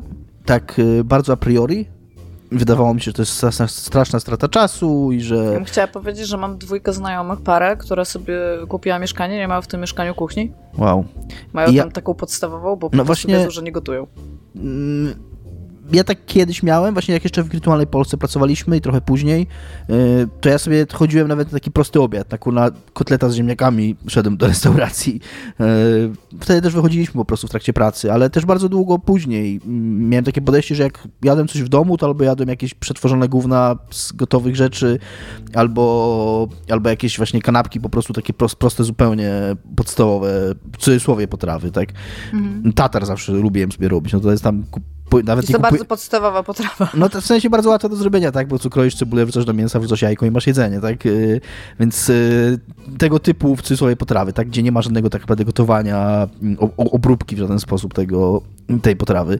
Y, I, i, I w jakimś momencie się nauczyłem, zacząłem sobie gotować i odkryłem, że po pierwsze jest to dużo, dużo mniej czasochłonne niż mi się wydawało. Taki zupełnie podstawowy obiad typu, nie wiem, kotlety mielone, ziemniaki i jakaś tam surówka który bardzo lubię sobie robić swoją drogą i bardzo cenię. Y, to jest tam pół godziny roboty łącznie z usmażaniem tych kotletów i ugotowaniem ziemniaków, więc to nie jest tak, że, że to jest jakieś straszne strata czasu, a przy okazji faktycznie możesz sobie to jedzenie zrobić takie, jakie lubisz i, i, i ono jest być może lepsze, być może zdrowsze niż w restauracji. Mi bardzo utkwiło mm, takie kiedyś jak czytałem jakąś opinię na temat, ktoś się pytał dlaczego w tych programach kulinarnych, czy jak Gordon Ramsay gotuje, czy w ogóle kucharze, dlaczego tak dużo masła do wszystkiego dają, że to jest przecież niezdrowe i kaloryczne i tak dalej. I ktoś odpowiedział, że słuchajcie, pracą kucharza w restauracji nie jest to, żeby gotować zdrowo, tylko żeby gotować dobrze, smacznie, jakby to jest jego celem, nie, nie to, żeby to było zdrowe dla ciebie i że generalnie jedzenie w restauracjach, takie żywienie się na co dzień każdego dnia jest zajebiście niezdrowe, bo to jest tłuste i, i, i, no to nie jest jedzenie, które, którym ty się powinieneś, to jest jedzenie od święta, ono powinno takie być. E, ale nawet, nawet pomijając to, bo to nie jest, tak, to nie jest coś, o czym, o czym aktywnie myślałem wtedy. Po prostu zacząłem to robić i odkryłem, że mi to sprawia przyjemność i jest to frajda i jest to takie... Są takie czynności mm, w życiu, które wydaje ci że ich nie lubisz. Nie chcę porównywać to do, to do jedzenia, ale trochę na początku tak dla mnie było. Mm, taką dla mnie czynnością, dopóki nie miałem zmywarki, było zawsze zmywanie naczyń strasznie nie lubiłem nigdy zmywać naczyń, ale jak zmywałem naczynia, to się czułem kuna jak zdobywca świata i, i Bóg, nie? Bo, bo, to jest takie zawsze fakie. Pokonałeś siebie. Osiągnąłem coś, tak? Jakby to jest achievement, jakby mój, mój dzisiejszy. Więc w tym sensie fajne jest gotowanie, e, ale też, e, no mówię, wcale nie jest czasochłonne, a, a przy okazji mm, jak człowiek zacznie sobie gotować, mm, nawet takie najprostsze rzeczy, to zdaję sobie sprawę z tego, jak dużo pieniędzy przypalał na jedzenie w restauracjach. Jakby jaka jest różnica pomiędzy kosztem produktu samego, nawet jak to jest niezły produkt, yy, nawet jak kupi właśnie jakąś drogą wołowinę na tatar, to jak, jaka jest przepaść pomiędzy ilością jedzenia, jaką można sobie zrobić yy, z produktu, a ile płacisz za to samo w restauracji, bo w restauracji płacisz tak naprawdę za obsługę i za lokal, a nie za produkt, nie?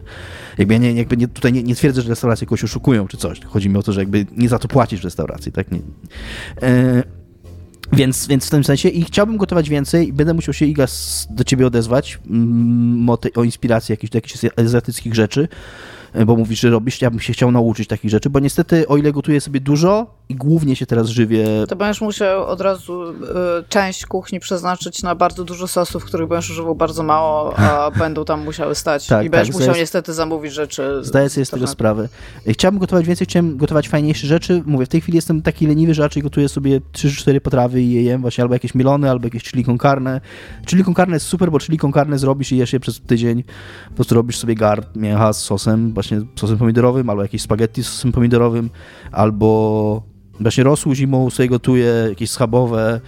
Yy, najbardziej fancy rzecz, jaką robiłem, to pisałem na grupie, to jest taka zupa tajwańska, nie, tajwańska, pomidorowa, którą się faktycznie robi, gotuje się 3 godziny gotuje i tam trzeba przyprawy prażyć i tak dalej. Więc to jest trochę roboty. Yy, yy, jeżeli chodzi o fancy rzeczy, to jeszcze lubię robić krewetki ale owsiane. Istnieją takie krewetki w naszym towarzystwie. Owsiany ma bardzo spoko przepis na krewetki od jego ojca, od swojego ojca, e, który jest bardzo prosty, ale to jest bardzo prosta potrawa, która, którą można mm, ucieszyć gości, jak do ciebie przychodzą, bo wygląda dosyć fancy, a jest bardzo fajna i łatwa do zrobienia. I mówię, chciałbym więcej gotować fajnych rzeczy i być może byłoby to nawet moje hobby, gdybym miał tak Mm, zaczął się, zaczął, zaczął się, fajnie by było coś takiego zacząć robić po prostu, więc myślę, żeby tak, że chyba się do ciebie odezwę, Iga. A Tomek? E, ja nie lubię gotować za bardzo, mm, bo w przeciwieństwie do Dominika uważam, że to jest strata czasu y, i, i jak sobie robię jedzenie, bo to jest też taki problem, że ja robię sobie przede wszystkim. No właśnie chciałam się zapytać, tak. czy twoim, czy dla ciebie, bo dla mnie, ja sobie sama mało gotuję, ale jeżeli gotuję dla siebie i dla Tomka, albo są goście, to all guns blazing wchodzę do kuchni, nie? Ja nie wiem, czy potrafię gotować tak all blazing. Jestem na, na chyba dużo niższym poziomie, jeżeli chodzi o stopień skomplikowania potraw niż wy, z tego co mówicie, bo ja tam e, potrafię zrobić carbonarę naprawdę dobrą i to jest moje popisowe danie. A czy robisz carbonarę, bo ja też ostatnio zacząłem sobie robić carbonarę, ale ja używam zamiast... Wchodzimy tam, no. Ta, e, taką prawdziwą, ale używam zamiast panczetty, używam po prostu kiełbasy zwykłej, a zamiast pecorino romano używam zwykłych zeżurty, więc chciałem się spytać, czy ty jesteś jakimś człowiekiem, który używa panczetty i pecorino romano? Nie, nie, nie, nie używam, u, ale też nie używam kiełbasy, tylko używam boczek zazwyczaj zamiast okay, no ale... E, a Nasza sekcja komentarzy właśnie eksplodowała. A z serem to po prostu biorę to, co jest w sklepie, bo kupić taki prawdziwy ser to w Polsce nie jest łatwa rzecz, co nie? Jakby.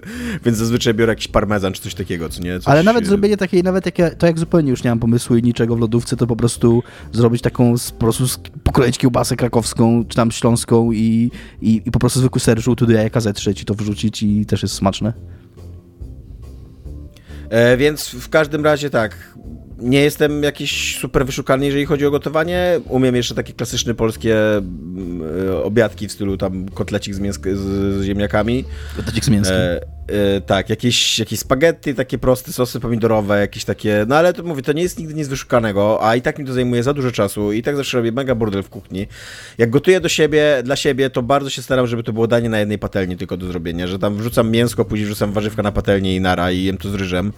E, bo tak, no jakby nie, nie sprawia mi to wielkiej satysfakcji. Właśnie, mówię, zwłaszcza gotowanie samemu dla siebie, to dla mnie ten obiad, który ja sobie robię, to jest po prostu takie coś, co muszę zjeść, żeby tam mieć, na, wiesz, nie być głodnym, co nie? E, i, I zazwyczaj o tej godzinie 15, 16, jak jem obiad, to nie mam czasu, totalnie, bo mm, coś robię, pracuję, albo ktoś dzwoni, albo coś, więc to mnie tylko wkurza, że muszę to zrobić. Tym też wynika, że dużo jem poza domem, nie? Albo zamawiam. E, ale zgadzam się z Dominikiem, że to nie jest zbyt zdrowe i to nie jest zbyt dobre i uważam, że za dużo zamawiam jedzenia i, i powinienem sam robić i pewnie to była jakaś super, kurde, rzecz umieć sobie gotować. Uważam, że to jest mega sexy, użyteczne i, i oszczędne i przy okazji lepsze też to jest zazwyczaj jedzenie, co nie jak sam sobie ugotujesz niż jak zamówisz. E, ale no niestety, kiedyś, kiedyś jak mieszkałem w Olsztynie, jak z WP mm, miałem takie półtora roku, żeby tam zamieszkać w Olsztynie mm, i pracowałem zdalnie, to miałem z moim ojcem taki projekt, że co dwa tygodnie chodziłem i robiliśmy, właśnie znajdowaliśmy jakieś takie trudne, prawdziwe danie, co nie? E, i, I tam siedzieliśmy godzinę czy dwie godziny w kuchni i robiliśmy razem. I to było nawet przyjemne, ale to nie jest tak, że się czegoś nauczyłem, jakby to było tak, że centralnie siedzieliśmy z kartką, z instrukcjami i po prostu robiliśmy krok po kroku, więc to nie jest tak, że ja się nauczyłem i zapamiętałem i tak dalej, bo to wylatywało mi z głowy następnego dnia i, i już tak nie robię, co nie? Więc mówię, tak gotuję bardzo użytkowo i to są bardzo proste i niewyszukane potrawy i tyle, co nie? I Iwona zdecydowanie lepiej gotuje jakby w naszym związku i... Ale z kolei Iwona przez 5 dni nie je w domu praktycznie, nie? Więc takie lepsze, duże obiady, gdzie albo ja się staram, albo Iwona się stara, to jemy tylko w weekendy. Tomek prawie w ogóle też nie gotuje, ale lubi jeść. Dobrze. E, to powiedzcie mi jeszcze, bo tak trochę przedłużyliśmy, e, chyba ten segment, mam wrażenie.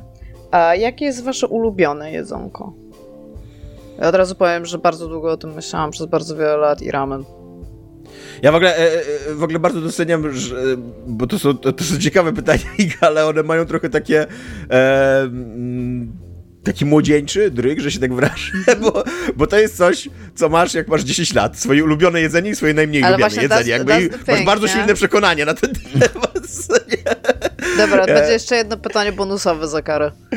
E, Ale ja mam bardzo silne przekonanie, bo ja o tym bardzo dużo myślałam, że jeżeli jakby, jakie jest moje ulubione jedzenie, moim ulubionym jedzeniem jakby bezapelacyjnie jest ramen. To jest kropka. e, ja to mam jest dwa i zupa, i, i pyszności wszystkie, które są w niej. Ja mam Jakie dwa ulubione dwa? jedzenia. E, Jedno to jest zapiekanka, taka klasyczna polska zapiekanka, ale również fancy, jakaś taka hipsterska polska zapiekanka. Na bułce, tak, na, na, na chrupiącej e, bagietce z mm, tą taką masą pieczarkową, z serem, ketchupem. Może być taka właśnie 300 perelowska, że tam jeszcze tylko jakaś surówka i naraz, nie? Mogą być jakieś takie właśnie bardziej, że tam jakąś mm, cebulką e, taką, tą, jak ona się nazywa? Taka... Szczypiorek?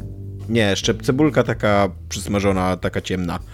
Karmelizowana? Karmelizowana, o właśnie, co nie? I tak dalej, jakby wszystkie zapiekanki, to ja jestem, tak, ja jestem pies na zapiekanki, jak tutaj Dominik mówi, o, o wprowadzając zwierzątka do naszego podcastu. E, A drugie, drugie jedzenie, na które ja jestem pies, to jest kurczak. E, totalnie, totalnie nie rozumiem tego dowcipu, że smakuje jak kurczak. Kurczak smakuje zajebiście. Kurczak jest mega dobry. To nie jest neutralny smak, to nie jest jakby tam defaultowy smak mięsa. Kurczak ma swój smak, dobry kurczak to jest to. I zwłaszcza lubię kurczaka w chrupiącej panierce A robionym nie na chodzi o głębokim tym oleju, nie? dowcipie, że smakuje kurczak, że w zależności od tego, jak przyprawisz kurczaka, to on smakuje inaczej? I że on na, nabywa cech tego, jak go przyprawisz? Mi się zawsze wydawało, że to chodzi o to, że kurczak nie ma smaku, że, jakby, że, że wszystko może smakować jak kurczak, nie?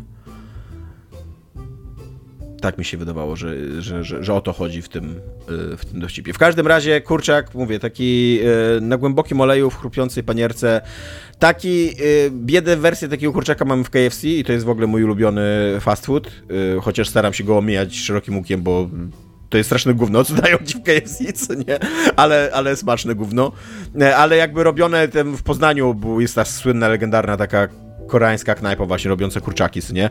E, I no i gdzieś tam jeszcze czasem można znaleźć, no to są, to są zawsze zajebiste, ja, ja tam zawsze idę jak w dym i, i, i uwielbiam takie kurczaki i, i to jest super, co nie?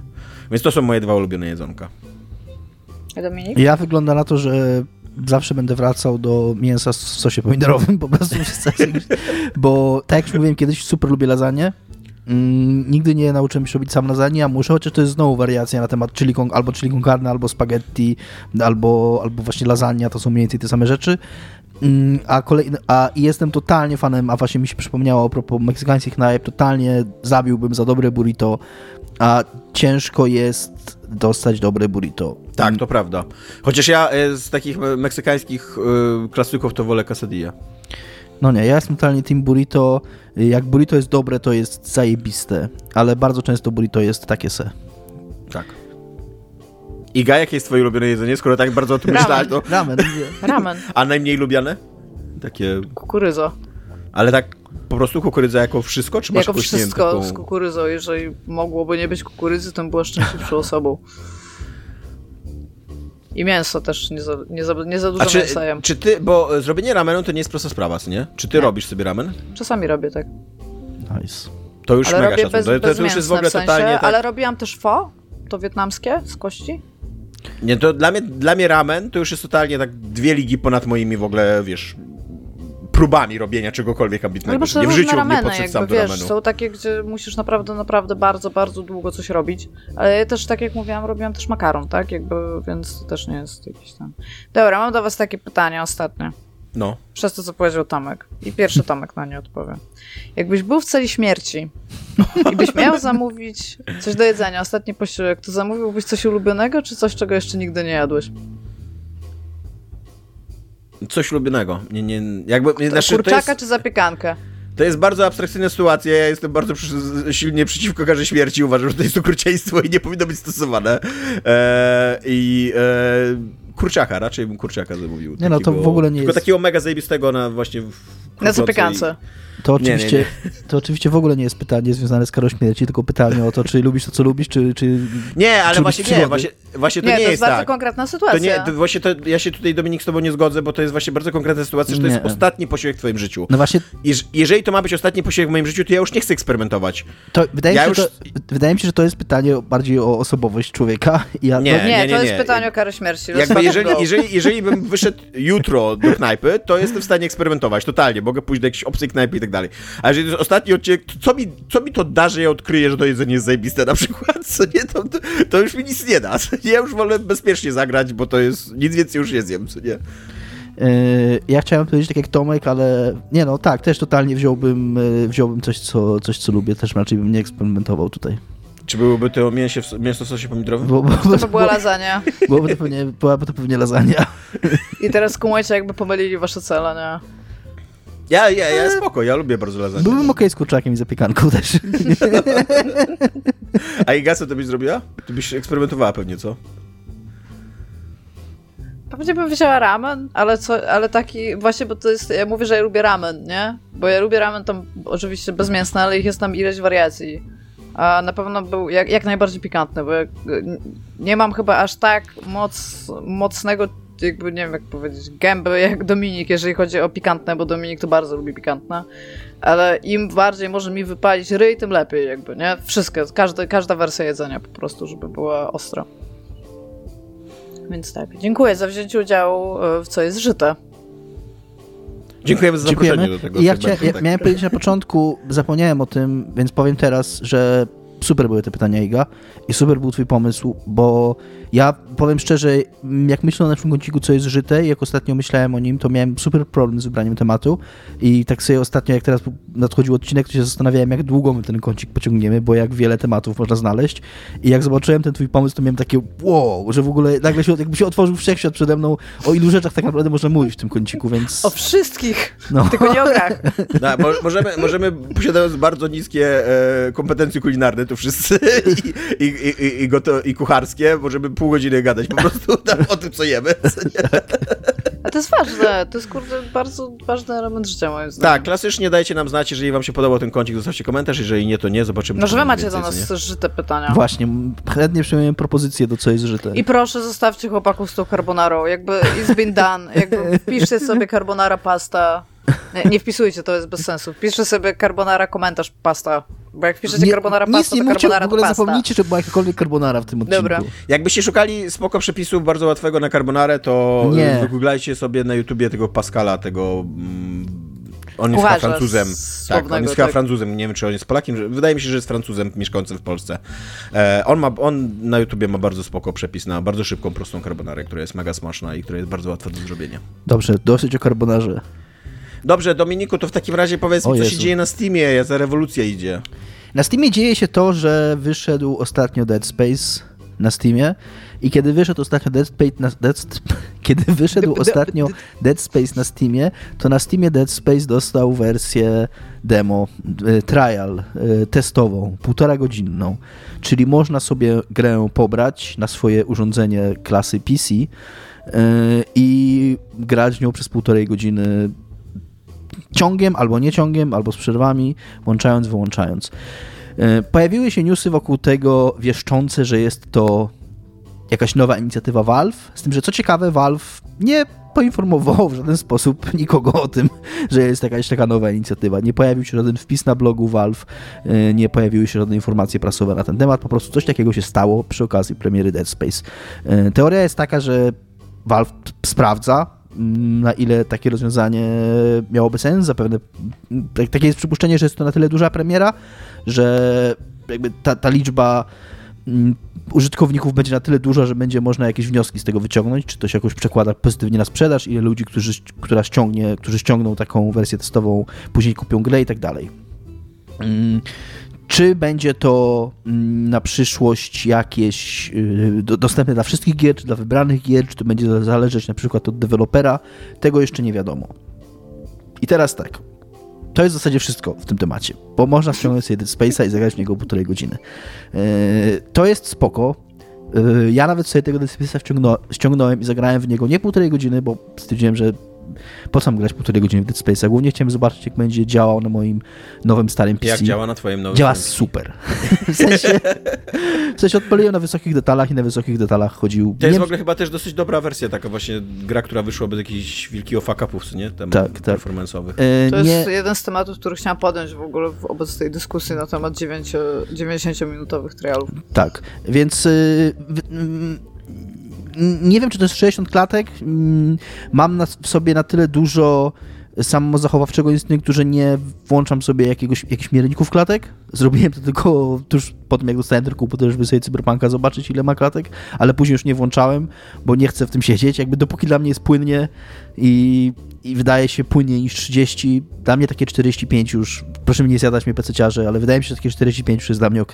Ten Dead Space chodził spoko, w każdym razie bardzo płynnie, bardzo fajnie się w niego grało. No ale jak pograłem, zobaczyłem, że chodzi, zobaczyłem, że chodzi dobrze, to stwierdziłem, że jak będę miał ochotę grać kiedyś w Dead Space'a, to po prostu kupię albo zagram kogoś z Family Share'a, a nie będę teraz, jakby, jak po godzinie jest ok, to tam po kolejne pół godziny nie zmieni mojego zdania, jakby nie potrzebuję kolejnej pół godziny z Dead Space'em. I tak jak powiedziała Iga, mm, to jest super rozwiązanie właśnie dla takich sytuacji. Dla sytuacji, kiedy mam komputer, który albo jest na granicy, albo się na tym za bardzo nie znam, albo nie chce mi się sprawdzać i chcę sprawdzić, czy ta gra będzie mi dobrze działać. Ja bym nawet powiedziała, że dalej, e, jak jest premiera gry i powiedzmy, że jeżeli to jest gra, której nie możesz dać darmowego weekendu, czyli jakiś single player experience, który możesz przejść powiedzmy przez 12 godzin, a i by było w jakiś sposób wymuszany ten trial, to byś mógł pograć i zobaczyć na przykład ta gra działa jak kupa, ale nie ze względu na komputer, tylko ze względu na to, jak teraz wychodzą gry, tak? I jakby to jest moim zdaniem bardzo okej. Okay. Tak, natomiast czy to tak dużo zmienia? Nie wiem, ponieważ de facto Steam już oferuje coś takiego. E, możesz grę pograć do dwóch godzin i ją zwrócić później. Każdą grę nie, nie wymaga to jakiegoś specjalnego, wiecie... No ale jednak masz pieniądze i nie masz pieniędzy. No właśnie tak. masz pieniądze, to jest, to jest różnica. Jest różnica, jasne. Wydaje mi się, że psychologiczna jest bardzo duża różnica, co nie? Pomiędzy tym wydaniem tych 70 dolarów i, i później z takim nastawieniem, że co najwyżej ją zwrócę, co nie? E, a takim, że po prostu, okej, okay, pociągnę i zobaczymy, co nie? Jak ona I, będzie działała. Ja się zgadzam, się zgadzam z tobą, że, że to jest różnica, tak, szczególnie psychologiczne, tak jak mówisz, bo jak człowiek już wyda, pogra trochę, to zapomni albo nie ten. Yy, jeszcze raz pozdrawiam po raz kolejny kolegę Tomka Pilarskiego z pracy, który lubi pilarsy.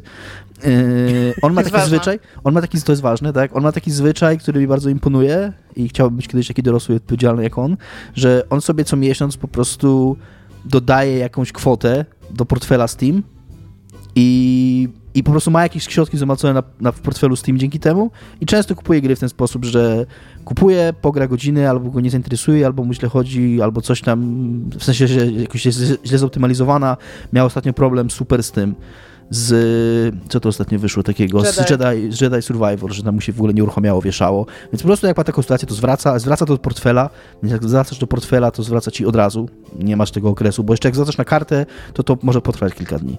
Więc to jest też przez to trochę niewygodne. Ale jak zwracasz do portfela, to masz ten zwrot od razu i po prostu masz jakieś tam w tej chmurze Steamowej jakąś tam kwotę po prostu zamrożoną na giereczki w ten sposób, jeżeli taką kwotę masz, jeżeli jakby w tą kwotę zainwestujesz, to de facto masz dostępne wersje demo dla każdej gry. E, ale no ja jasne, jest to, jest to jak pewien próg, mm, który, który trzeba przekroczyć finansowy, jakoś, jakąś, tam, yy, jakąś tam finansową, mm, no jakby zainwestować jakieś pieniądze w, to, w tą swoją rozrywkę. Więc w tym sensie byłoby super, gdyby to po prostu działało dla każdego, dla każdej gry te półtorej godziny. Mam wrażenie, znaczy jestem przekonany, bo byłoby dziwnie, gdyby tak nie było, że te półtorej godziny się później wlicza do tego czasu zwrotu, czyli to nie jest najpierw półtorej godziny trial, a później jak kupię, to mogę jeszcze dwie godziny pograć i zwrócić, no bo to by było razem 3,5 godziny, to już można niektóre gry przejść, przejść w tym czasie krótkie. Znaczy wie, wiele gier można przejść w, ten, w czasie tych dwóch godzin, wtedy no się tak. po prostu blokuje, wiesz, to, to nie jest tak, że no tak, każdą grę możesz zwrócić w dwie, dwie godziny. Racja. Tak. Ale tak, jestem bardzo za. Tak, tak, ja też jestem bardzo. Uważam, że to jest sensowne i, i bardzo takie user-friendly rozwiązanie, co nie? I przy okazji e, rozwiązuje to, trochę rozwiązuje to problem e, tego, że często studiom albo się nie chce, albo nie mają środków, żeby zrobić demo. Dema są dobre, dema powinny być i tak dalej, a jak nie masz, nie, nie możesz mieć dema, to właśnie zużyć sobie takiego triala, niech ludzie tam pograją półtorej godziny i zobaczą, co nie? E, ja czy ta chciała, twoja gra jest fajna, czy nie? Y, w sensie to jest takie, ja w to nie wierzę, tylko mówię, co bym chciała. Ja bym chciała, żeby ludzie y, czekając na możliwość właśnie sprawdzenia czegoś, przestali robić te pieprzone preordery i byśmy mieli lepszą branżę. Mówię do was ludzie, którzy robią preordery. Psujecie nam rynek. Dziękuję. No tak, to prawda. Tomek, a co jest grane u ciebie? O, e, dziękuję, o. że pytasz, Dominiku. Jak z nienacka w ogóle. Jak, jak, bo tak jak tutaj Dominik... z zakrzaka. tak. Prze, przejął, przejął e, pałeczkę i, i bardzo mu jestem za to wdzięczny, ale nie spodziewałem się tego totalnie. E, co jest grane u mnie? No więc tak, e, więc u mnie była grana, na przykład czytana przede wszystkim książka Dary Ursuli K. Le Guin. Jeżeli słuchacie naszego podcastu dłużej niż kilka odcinków, to możecie wiedzieć, że jestem wielkim fanem twórczości Ursuli K. Le Guin. E, uważam, że to jest chyba najwybitniejsza pisarka fantazy science fiction XX wieku.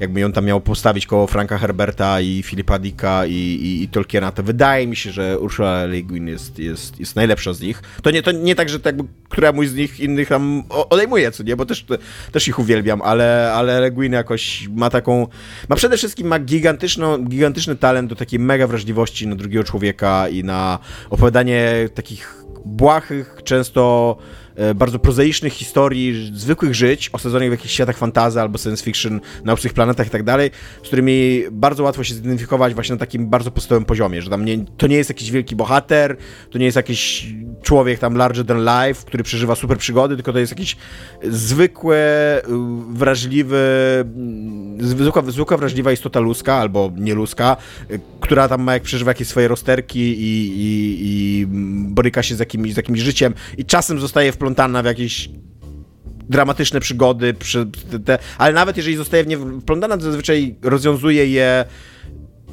człowiecze, za pomocą swojego człowieczeństwa, co nie? I, że, że się tak wyrażę. E, I taka też jest ta książka Dary. E, to jest e, pierwsza część trylogii fantazy, która się nazywa Kroniki Zachodniego Brzegu. Ja w ogóle zacząłem czytać tę książkę nie mając pojęcia, że to jest, że to jest pierwsza część tej, tej trylogii, bo ona jest w Polsce, jest w takim wielkim tomie Wracać wciąż do domu i ten wielki tom to naprawdę jest wielki, bo on ma 1184 strony. E, a jak na czytniku go odpaliłem, to to jest 1500 w ogóle stron, nie? I tam są trzy, trzy tomy tych kroniki, kronik zachodniego brzegu. E, jest jeszcze właśnie ta książka Wracać wciąż do domu i jest jeszcze jakaś kolejna trylogia, co nie?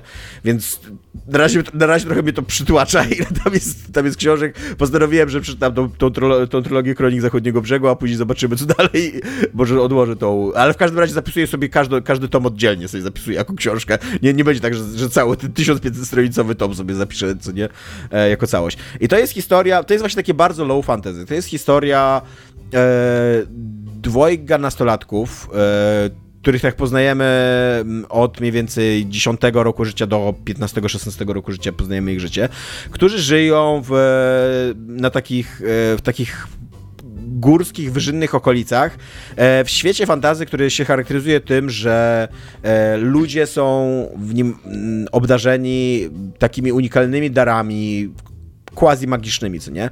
E, I jakby te dary, ta, ta, ta, ta twoja umiejętność magii jest związana w jakiś sposób z krwią, z genami i tak dalej, więc jest dziedziczna i, i zazwyczaj jest dosyć unikalna jakby na, dla danego rodu, co nie? I akurat w ty, u tej dwójki bohaterów, nie, e, których my poznajemy, dziewczyna nazywa się Gry, co na początku było dla mnie mega mylące, bo, bo, bo pisze się to po prostu jak liczbę mnogą gier i, i, i e, za każdym razem jakby w złym kontekście to odczytywałem, co nie. Więc dziewczyna nazywa się Gry, a chłopak nazywa się Orek. Gry, y, tej, talent tej gry to jest docieranie do zwierząt w jakiś sposób tam piszą wprost, że to nie jest rozmawianie ze zwierzętami, tylko... A, nie tak, że tam od punktu, że jestem nie, nie, nie. w Gdańsku i muszę dotrzeć do zwierząt. Nie, nie, nie, nie. To taki, taka empatia, empatia w, taka magiczna empatia w kierunku zwierząt, coś takiego, co nie? Że okay. ona potrafi je zwabić, rozmawiać z nimi, zrozumieć je, um, układać je ładnie, pod, tak jakby, wiesz, coś, coś takiego, a z kolei, e, i to, to jest taki zwykły dar, jakby, co nie? Bo, bo oczywiście te rody są charakteryzowane pod względem jakby potęgi i groźności te daru, który posiada dany, dany, dany ród, nie? I z kolei właśnie Orek pochodzi z takiego daru, który ma, znaczy z takiego rodu, który ma dar odczyniania. Y, I to jest bardzo destrukcyjny dar, którym możesz zabijać człowieka, możesz niszczyć jakieś miejsca, możesz tam doprowadzić jakiś na przykład, jeżeli to na krześle czy kamieniu, to do prochu to zwracasz jakby, co nie, człowieka właśnie zabijasz, ale tak, że on po prostu traci życie, co nie, jakby staje się takim workiem mięsa, co nie, e, i tak dalej, i tak dalej. I e, jeden z przodków, jeden z przodków Oreka był, miał, posiadał taki dziki dar, że, że nie potrafił go kontrolować e, i przy okazji też popadał szaleństwo, więc, e, więc jest taką, taką legendą właśnie, takim, takim, takim srogim człowiekiem, którym zabijał bez powodu i, i z tego powodu ten cały ród Oreka jest szanowany, bo uważany za niebezpieczny, co nie? Że, że jakby ten, ten, ten, ten dar odczyniania potrafi czynić straszne szkody.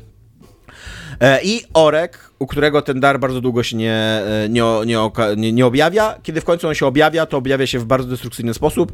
E, I Orek jakby nie chce być takim człowiekiem, który niszczy, niekontrolowanie niszczy świat dookoła siebie. Więc to jest bardzo dużo, bardzo, to jest bardzo książka o tym, że posiadanie jakiegoś daru, jakiejś potęgi, to jest tak naprawdę mm, ograniczanie tego, jakby kontrola nad nim. Nie? Tutaj tak naprawdę największym wysiłkiem głównego bohatera nie jest nie polega na tym, że on korzysta ze swojej mocy, tylko że robi wszystko, żeby z niej nie korzystać, nie?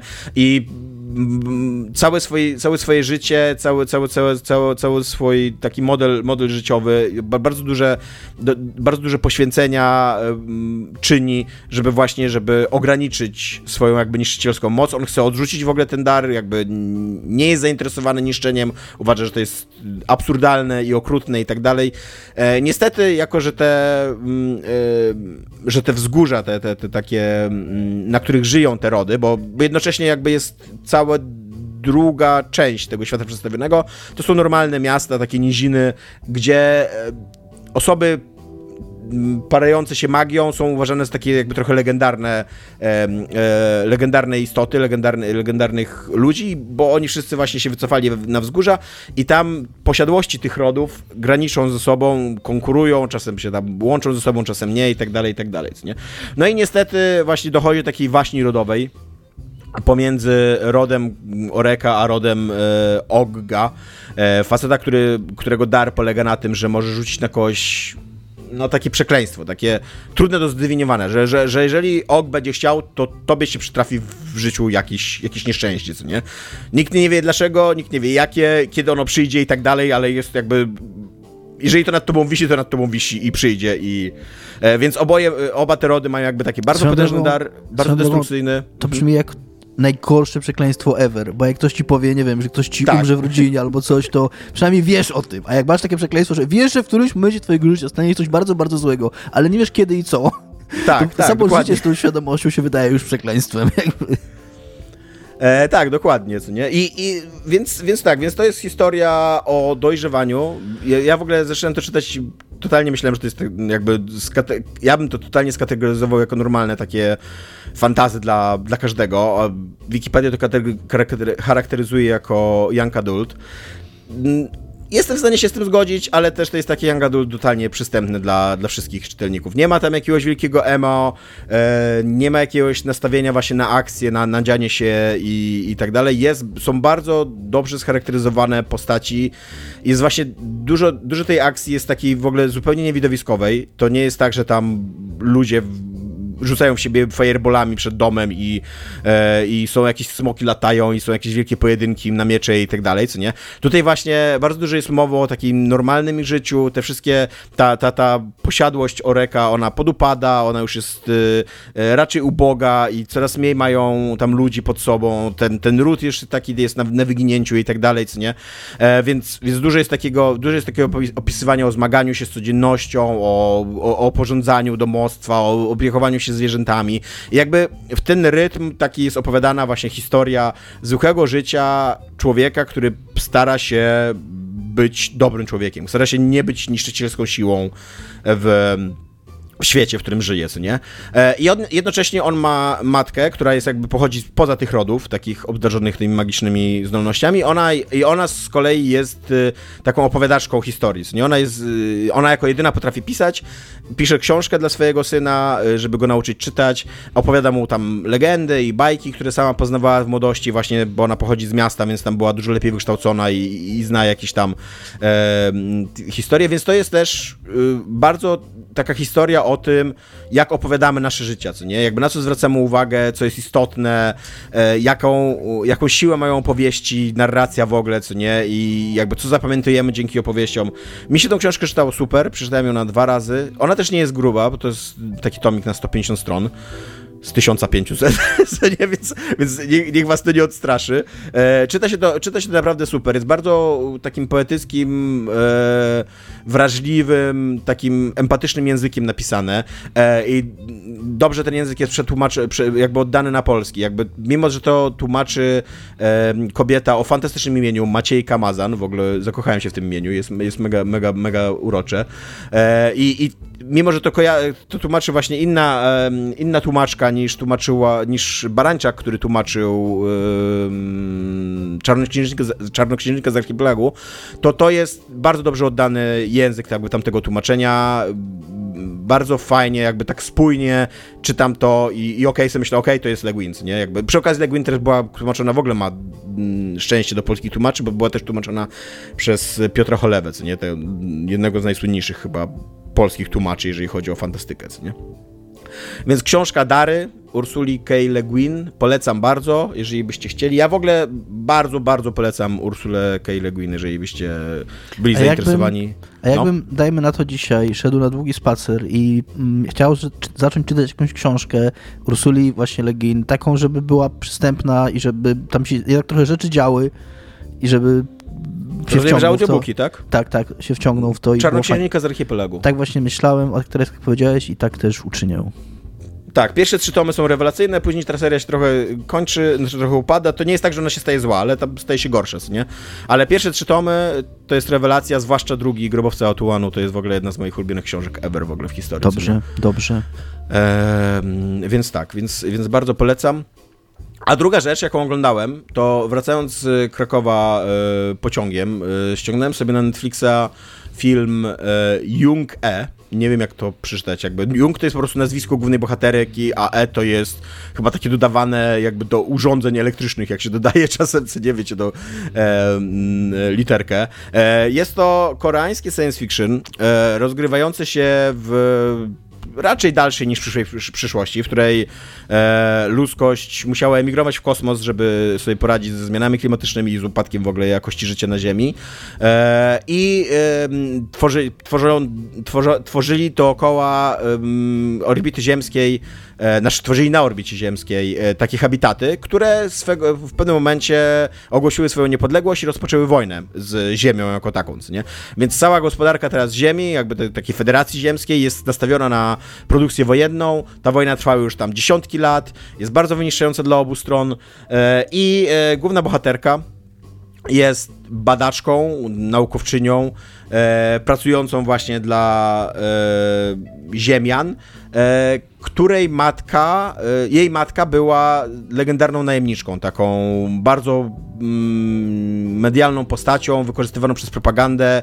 E, ona zginęła 30 lat wcześniej, 30 lat jakby przed, przed wydarzeniami e, filmu i teraz jej córka mm, próbuje stworzyć androidy bojowe oparte o pamięć i jakby umiejętności jej matki, co nie? Co oczywiście, jak łatwo się domyślić, też ma taki cel, że ona po prostu chciałaby wskrzesić swoją matkę i w jakiś sposób tam przeżyć życie z nią, którego, którego nie mogła przeżyć, bo ta matka zginęła na wojnie, co nie? E, ja włączyłem sobie ten film, bo gdzieś on mi wyskoczył, że to jest jeden z najlepszych filmów science fiction roku. E, nie jest to zły film, ale na pewno nie jest to dobry film science fiction. Jakby to jest, to jest takie kompetentne kino akcji jeżeli ono zadaje jakiekolwiek pytania filozoficzne na temat właśnie tam świadomości, ludzkości, androidyczności, jakiejś empatii i, i, i tak dalej, jakie są różnice między robotem a człowiekiem i... I co to znaczy być człowiekiem? I tak, co to znaczy być człowiekiem, to zadaje je na takim bardzo podstawowym poziomie. Nie ma żadnych ciekawych odpowiedzi ani nic takiego. E, to, co robi ten film dosyć ciekawie, co mnie zaskoczyło, to jak science fiction ma zazwyczaj taki problem, że zaczyna się od małej skali, a kończy się na kosmicznej skali, co nie? Że tam, że, że quest, który powinien być normalnym questem, kończy się tam ratowaniem wszechświata i, i, i ludzkością i tak dalej. Tutaj jest trochę w drugą stronę, co nie? Tak na początku ci mówią, że opracowanie właśnie tej technologii to jest właśnie tak tam, tam zakończenie wojny, w ogóle wielki przełom technologiczny, bla, bla, bla, bla, bla, bla, a kończy się ten film dosyć tak kameralnie, właśnie taką opowieścią o córce, która chce odzyskać matkę, matkę i co jest w stanie zrobić, poświęcić, żeby tą matkę odzyskać, e, jak ta technologia jest manipulowana przez oczywiście wielkie złe korpo i, i wchodzi w, tutaj w drogę temu planowi, żeby odzyskać matkę i tak dalej, nie? Nie ma w tym filmie jakoś bardzo dużo akcji. On, y, on się zaczyna od sekwencji akcji i kończy się dużą sekwencją akcji, a pomiędzy jest bardzo mało tam strzelania i nawalania się i tak dalej. I przy okazji ta końcowa sekwencja akcji zwłaszcza jest bardzo CGI. Nawet jeżeli ona jest ciekawa, nawet jeżeli tam się dzieją jakieś interesujące rzeczy, to w ogóle nie czuć fizyki tego, co tam się dzieje, co nie takiego impaktu, że, że uderzenia są ciężkie, że kłopoty są poważne, nie, jakby bardzo trudno mi było na emocjonalnym poziomie wkręcić się w, to, co tam się dzieje, co nie? Jeżeli chcecie zabić czas, jakby jeżeli jesteście zainteresowani w jakby koreańskim science fiction i, i obejrzeniem Właśnie nawet bym nie powiedział, że czegoś innego, bo to nie jest nic innego. To jest to jest taki bardzo klasyczny science fiction, w którym po prostu grają koreańscy aktorzy i którym się mówi po koreańsku, nie? Ale to mógłby być totalnie taki film do zapomnienia, w którym gra tam Tom Cruise czy, czy ktoś inny, nie? Taka, taka, taka hollywoodzka papka, która wychodzi, ludzie to oglądają, ona jakoś tam, jakieś tam pieniądze zarabia, zwraca się albo i nie, a, a później wszyscy o tym zapominają. Nie wiem, czy był taki film Oblivion, chociażby science fiction, nie? Mega lubię ten film. Daj spokój. To jest mega spoko film. tak, jest to totalnie takie oglądadło, ale super jestem fanem tego filmu. No to to jest coś podobnego. Jakby to też Fuck jest takie totalnie bez na pokładzie. E, ja mówię, no musiałem zabić trochę czasu w pociągu, więc obejrzałem to Jung E i, i, i jakby nie żałowałem, nie, nie cierpiałem ani nic takiego, ale gdybym miał coś lepszego do roboty, to pewnie wolałbym robić coś lepszego, co nie? nie chciałem zaczynać właśnie też drugiej powieści z tego cyklu Le Guin, bo wiem, że, wiedziałem, że nie, nie skończył jej w pociągu, więc wolałem obejrzeć film. Obejrzałem ten film, mam ten film za sobą i tyle. nie, nie, nie, powiedziałbym, że moje życie jest bogatsze, ale też nie powiedziałbym, że jakoś mnie strasznie skrzywdził ten film, co nie? E, więc, e, więc też nie powiedziałbym, czy go po, polecam, czy nie. Film nazywa się, raz jeszcze po, tutaj powtórzę, Jung E. Jest na Netflixie e, i, i tyle, no. I, I jest to takie 6 na 10 science fiction. Iga, a jak ja się tutaj już tak wysprzęgliłem i, i, długo mówiłem, to teraz jeszcze ty dorzuć, bo podobno masz krótkie co jest grane, więc co jest grane Bardzo krótkie. A zaczęłam grać w nową Zeldę, bo najwyższy czas chyba zacząć grać w nową Zeldę. Natomiast pograłam może z półtorej godziny, tam jest bardzo długi wstęp, mm, który jest w takim tutorialowym miejscu. E, I teraz jakby ta gra wyszła ile? 8 dni temu? Tydzień? No, no tak. koło tego. E, więc e, nie powiem jaki, o spoilerach e, rzeczy z samego początku gry, bo to też robi takie tam fajne wrażenie. Natomiast jakby jest to więcej Zeldy. Jak na razie wszystkie te rzeczy, które były w Zeldzie tutaj też są. Ten świat jest Ale nie masz jeszcze, jeszcze właśnie... bardziej interaktywny. Ja cię tylko, e, nie masz jeszcze tych umiejętności, co nie, które niby czynią ją nową Zeldą, czyli że nie możesz Ale jeszcze to, to jest produkować... pierwsza umiejętność. Tak, możesz już produkować nowe, nowe jakby przedmioty i możesz tak. ten ascent robić, czyli tam przez Nie, tego przez jeszcze nie lecieć. mogę robić, ale możesz produkować rzeczy jakby i to jest, to, to dostajesz od razu prawie na ryj w tej grze. A, natomiast mówię, ona ma taki zamknięty obszar tutorialowy jakby, a jeżeli, jeżeli jeszcze e, jakby w nią nie graliście i chcecie z nią wejść e, tam bez niczego, no to spodziewajcie się jakby jeszcze więcej Zeldy, to jest, ja już widzę, że to jest gra na jakieś 200 godzin. A ja bardzo lubię Zeldę, ale jakby nie potrzebuję chyba w tym momencie niczego na 200 godzin. A natomiast jest wciąż znakomicie udźwiękowiona. Ja nie wiem, czy moim zdaniem nie można jakby nie podkreślać tego na każdym kroku. Mam wrażenie, że ona jest tak dobrą grą systemowo, że nikt nie mówi o tym, jak ona jest genialnie udźwiękowiona. To, jakie ona ma dźwięki, to, jak one się szybko zmieniają i to, w jaki sposób tam jest audio zrobione, to jest po prostu jakiś majstersztyk, ja tu się za mało pisze po prostu. Będę w to grać, pewnie będę w to grać przez jakieś 200 godzin, ale mam zamiar grać w to wtedy, kiedy nie będę grać w inne gry, bo nie jestem w stanie się w tym momencie zamknąć tylko i wyłącznie na Zelda. A powiedz Aczkolwiek mi... jako, że w tym roku wychodzi już tylko DLC do Elden Ringa z ważnych gier. Wychodzi jeszcze... jeszcze... do Cyberpunka i jeszcze wychodzi Starfield. I wychodzi jeszcze Baldur's Gate 3. I Baldur's Gate 3 też Wszystkie z tych rzeczy nie są tak bardzo ważne jak DLC do Elden Ringa i wszyscy o tym wiemy. Niestety wiem o tym tak. Też. No właśnie, więc jakby jest Zelda, jest DLC do Elden Ringa. Wszystko pomiędzy to jest zapykaczne. Jak Bóg da, to wyjdzie Hollow Knight dwójeczka jeszcze. Wciąż w tym roku. Wciąż DLC do Elden Ringa, nie? E, powiedz Ale mi, tak. Iga, e, jak ta gra się sprawuje na Switchu, który jest już, kurde, tak naprawdę ma mechanizm zapalniczki w środku, co nie? I dziwne, że w ogóle jakieś gry na nim działają. A Wiesz jest to wielka, jakby... wielka, kawał wielkiej gry, co nie?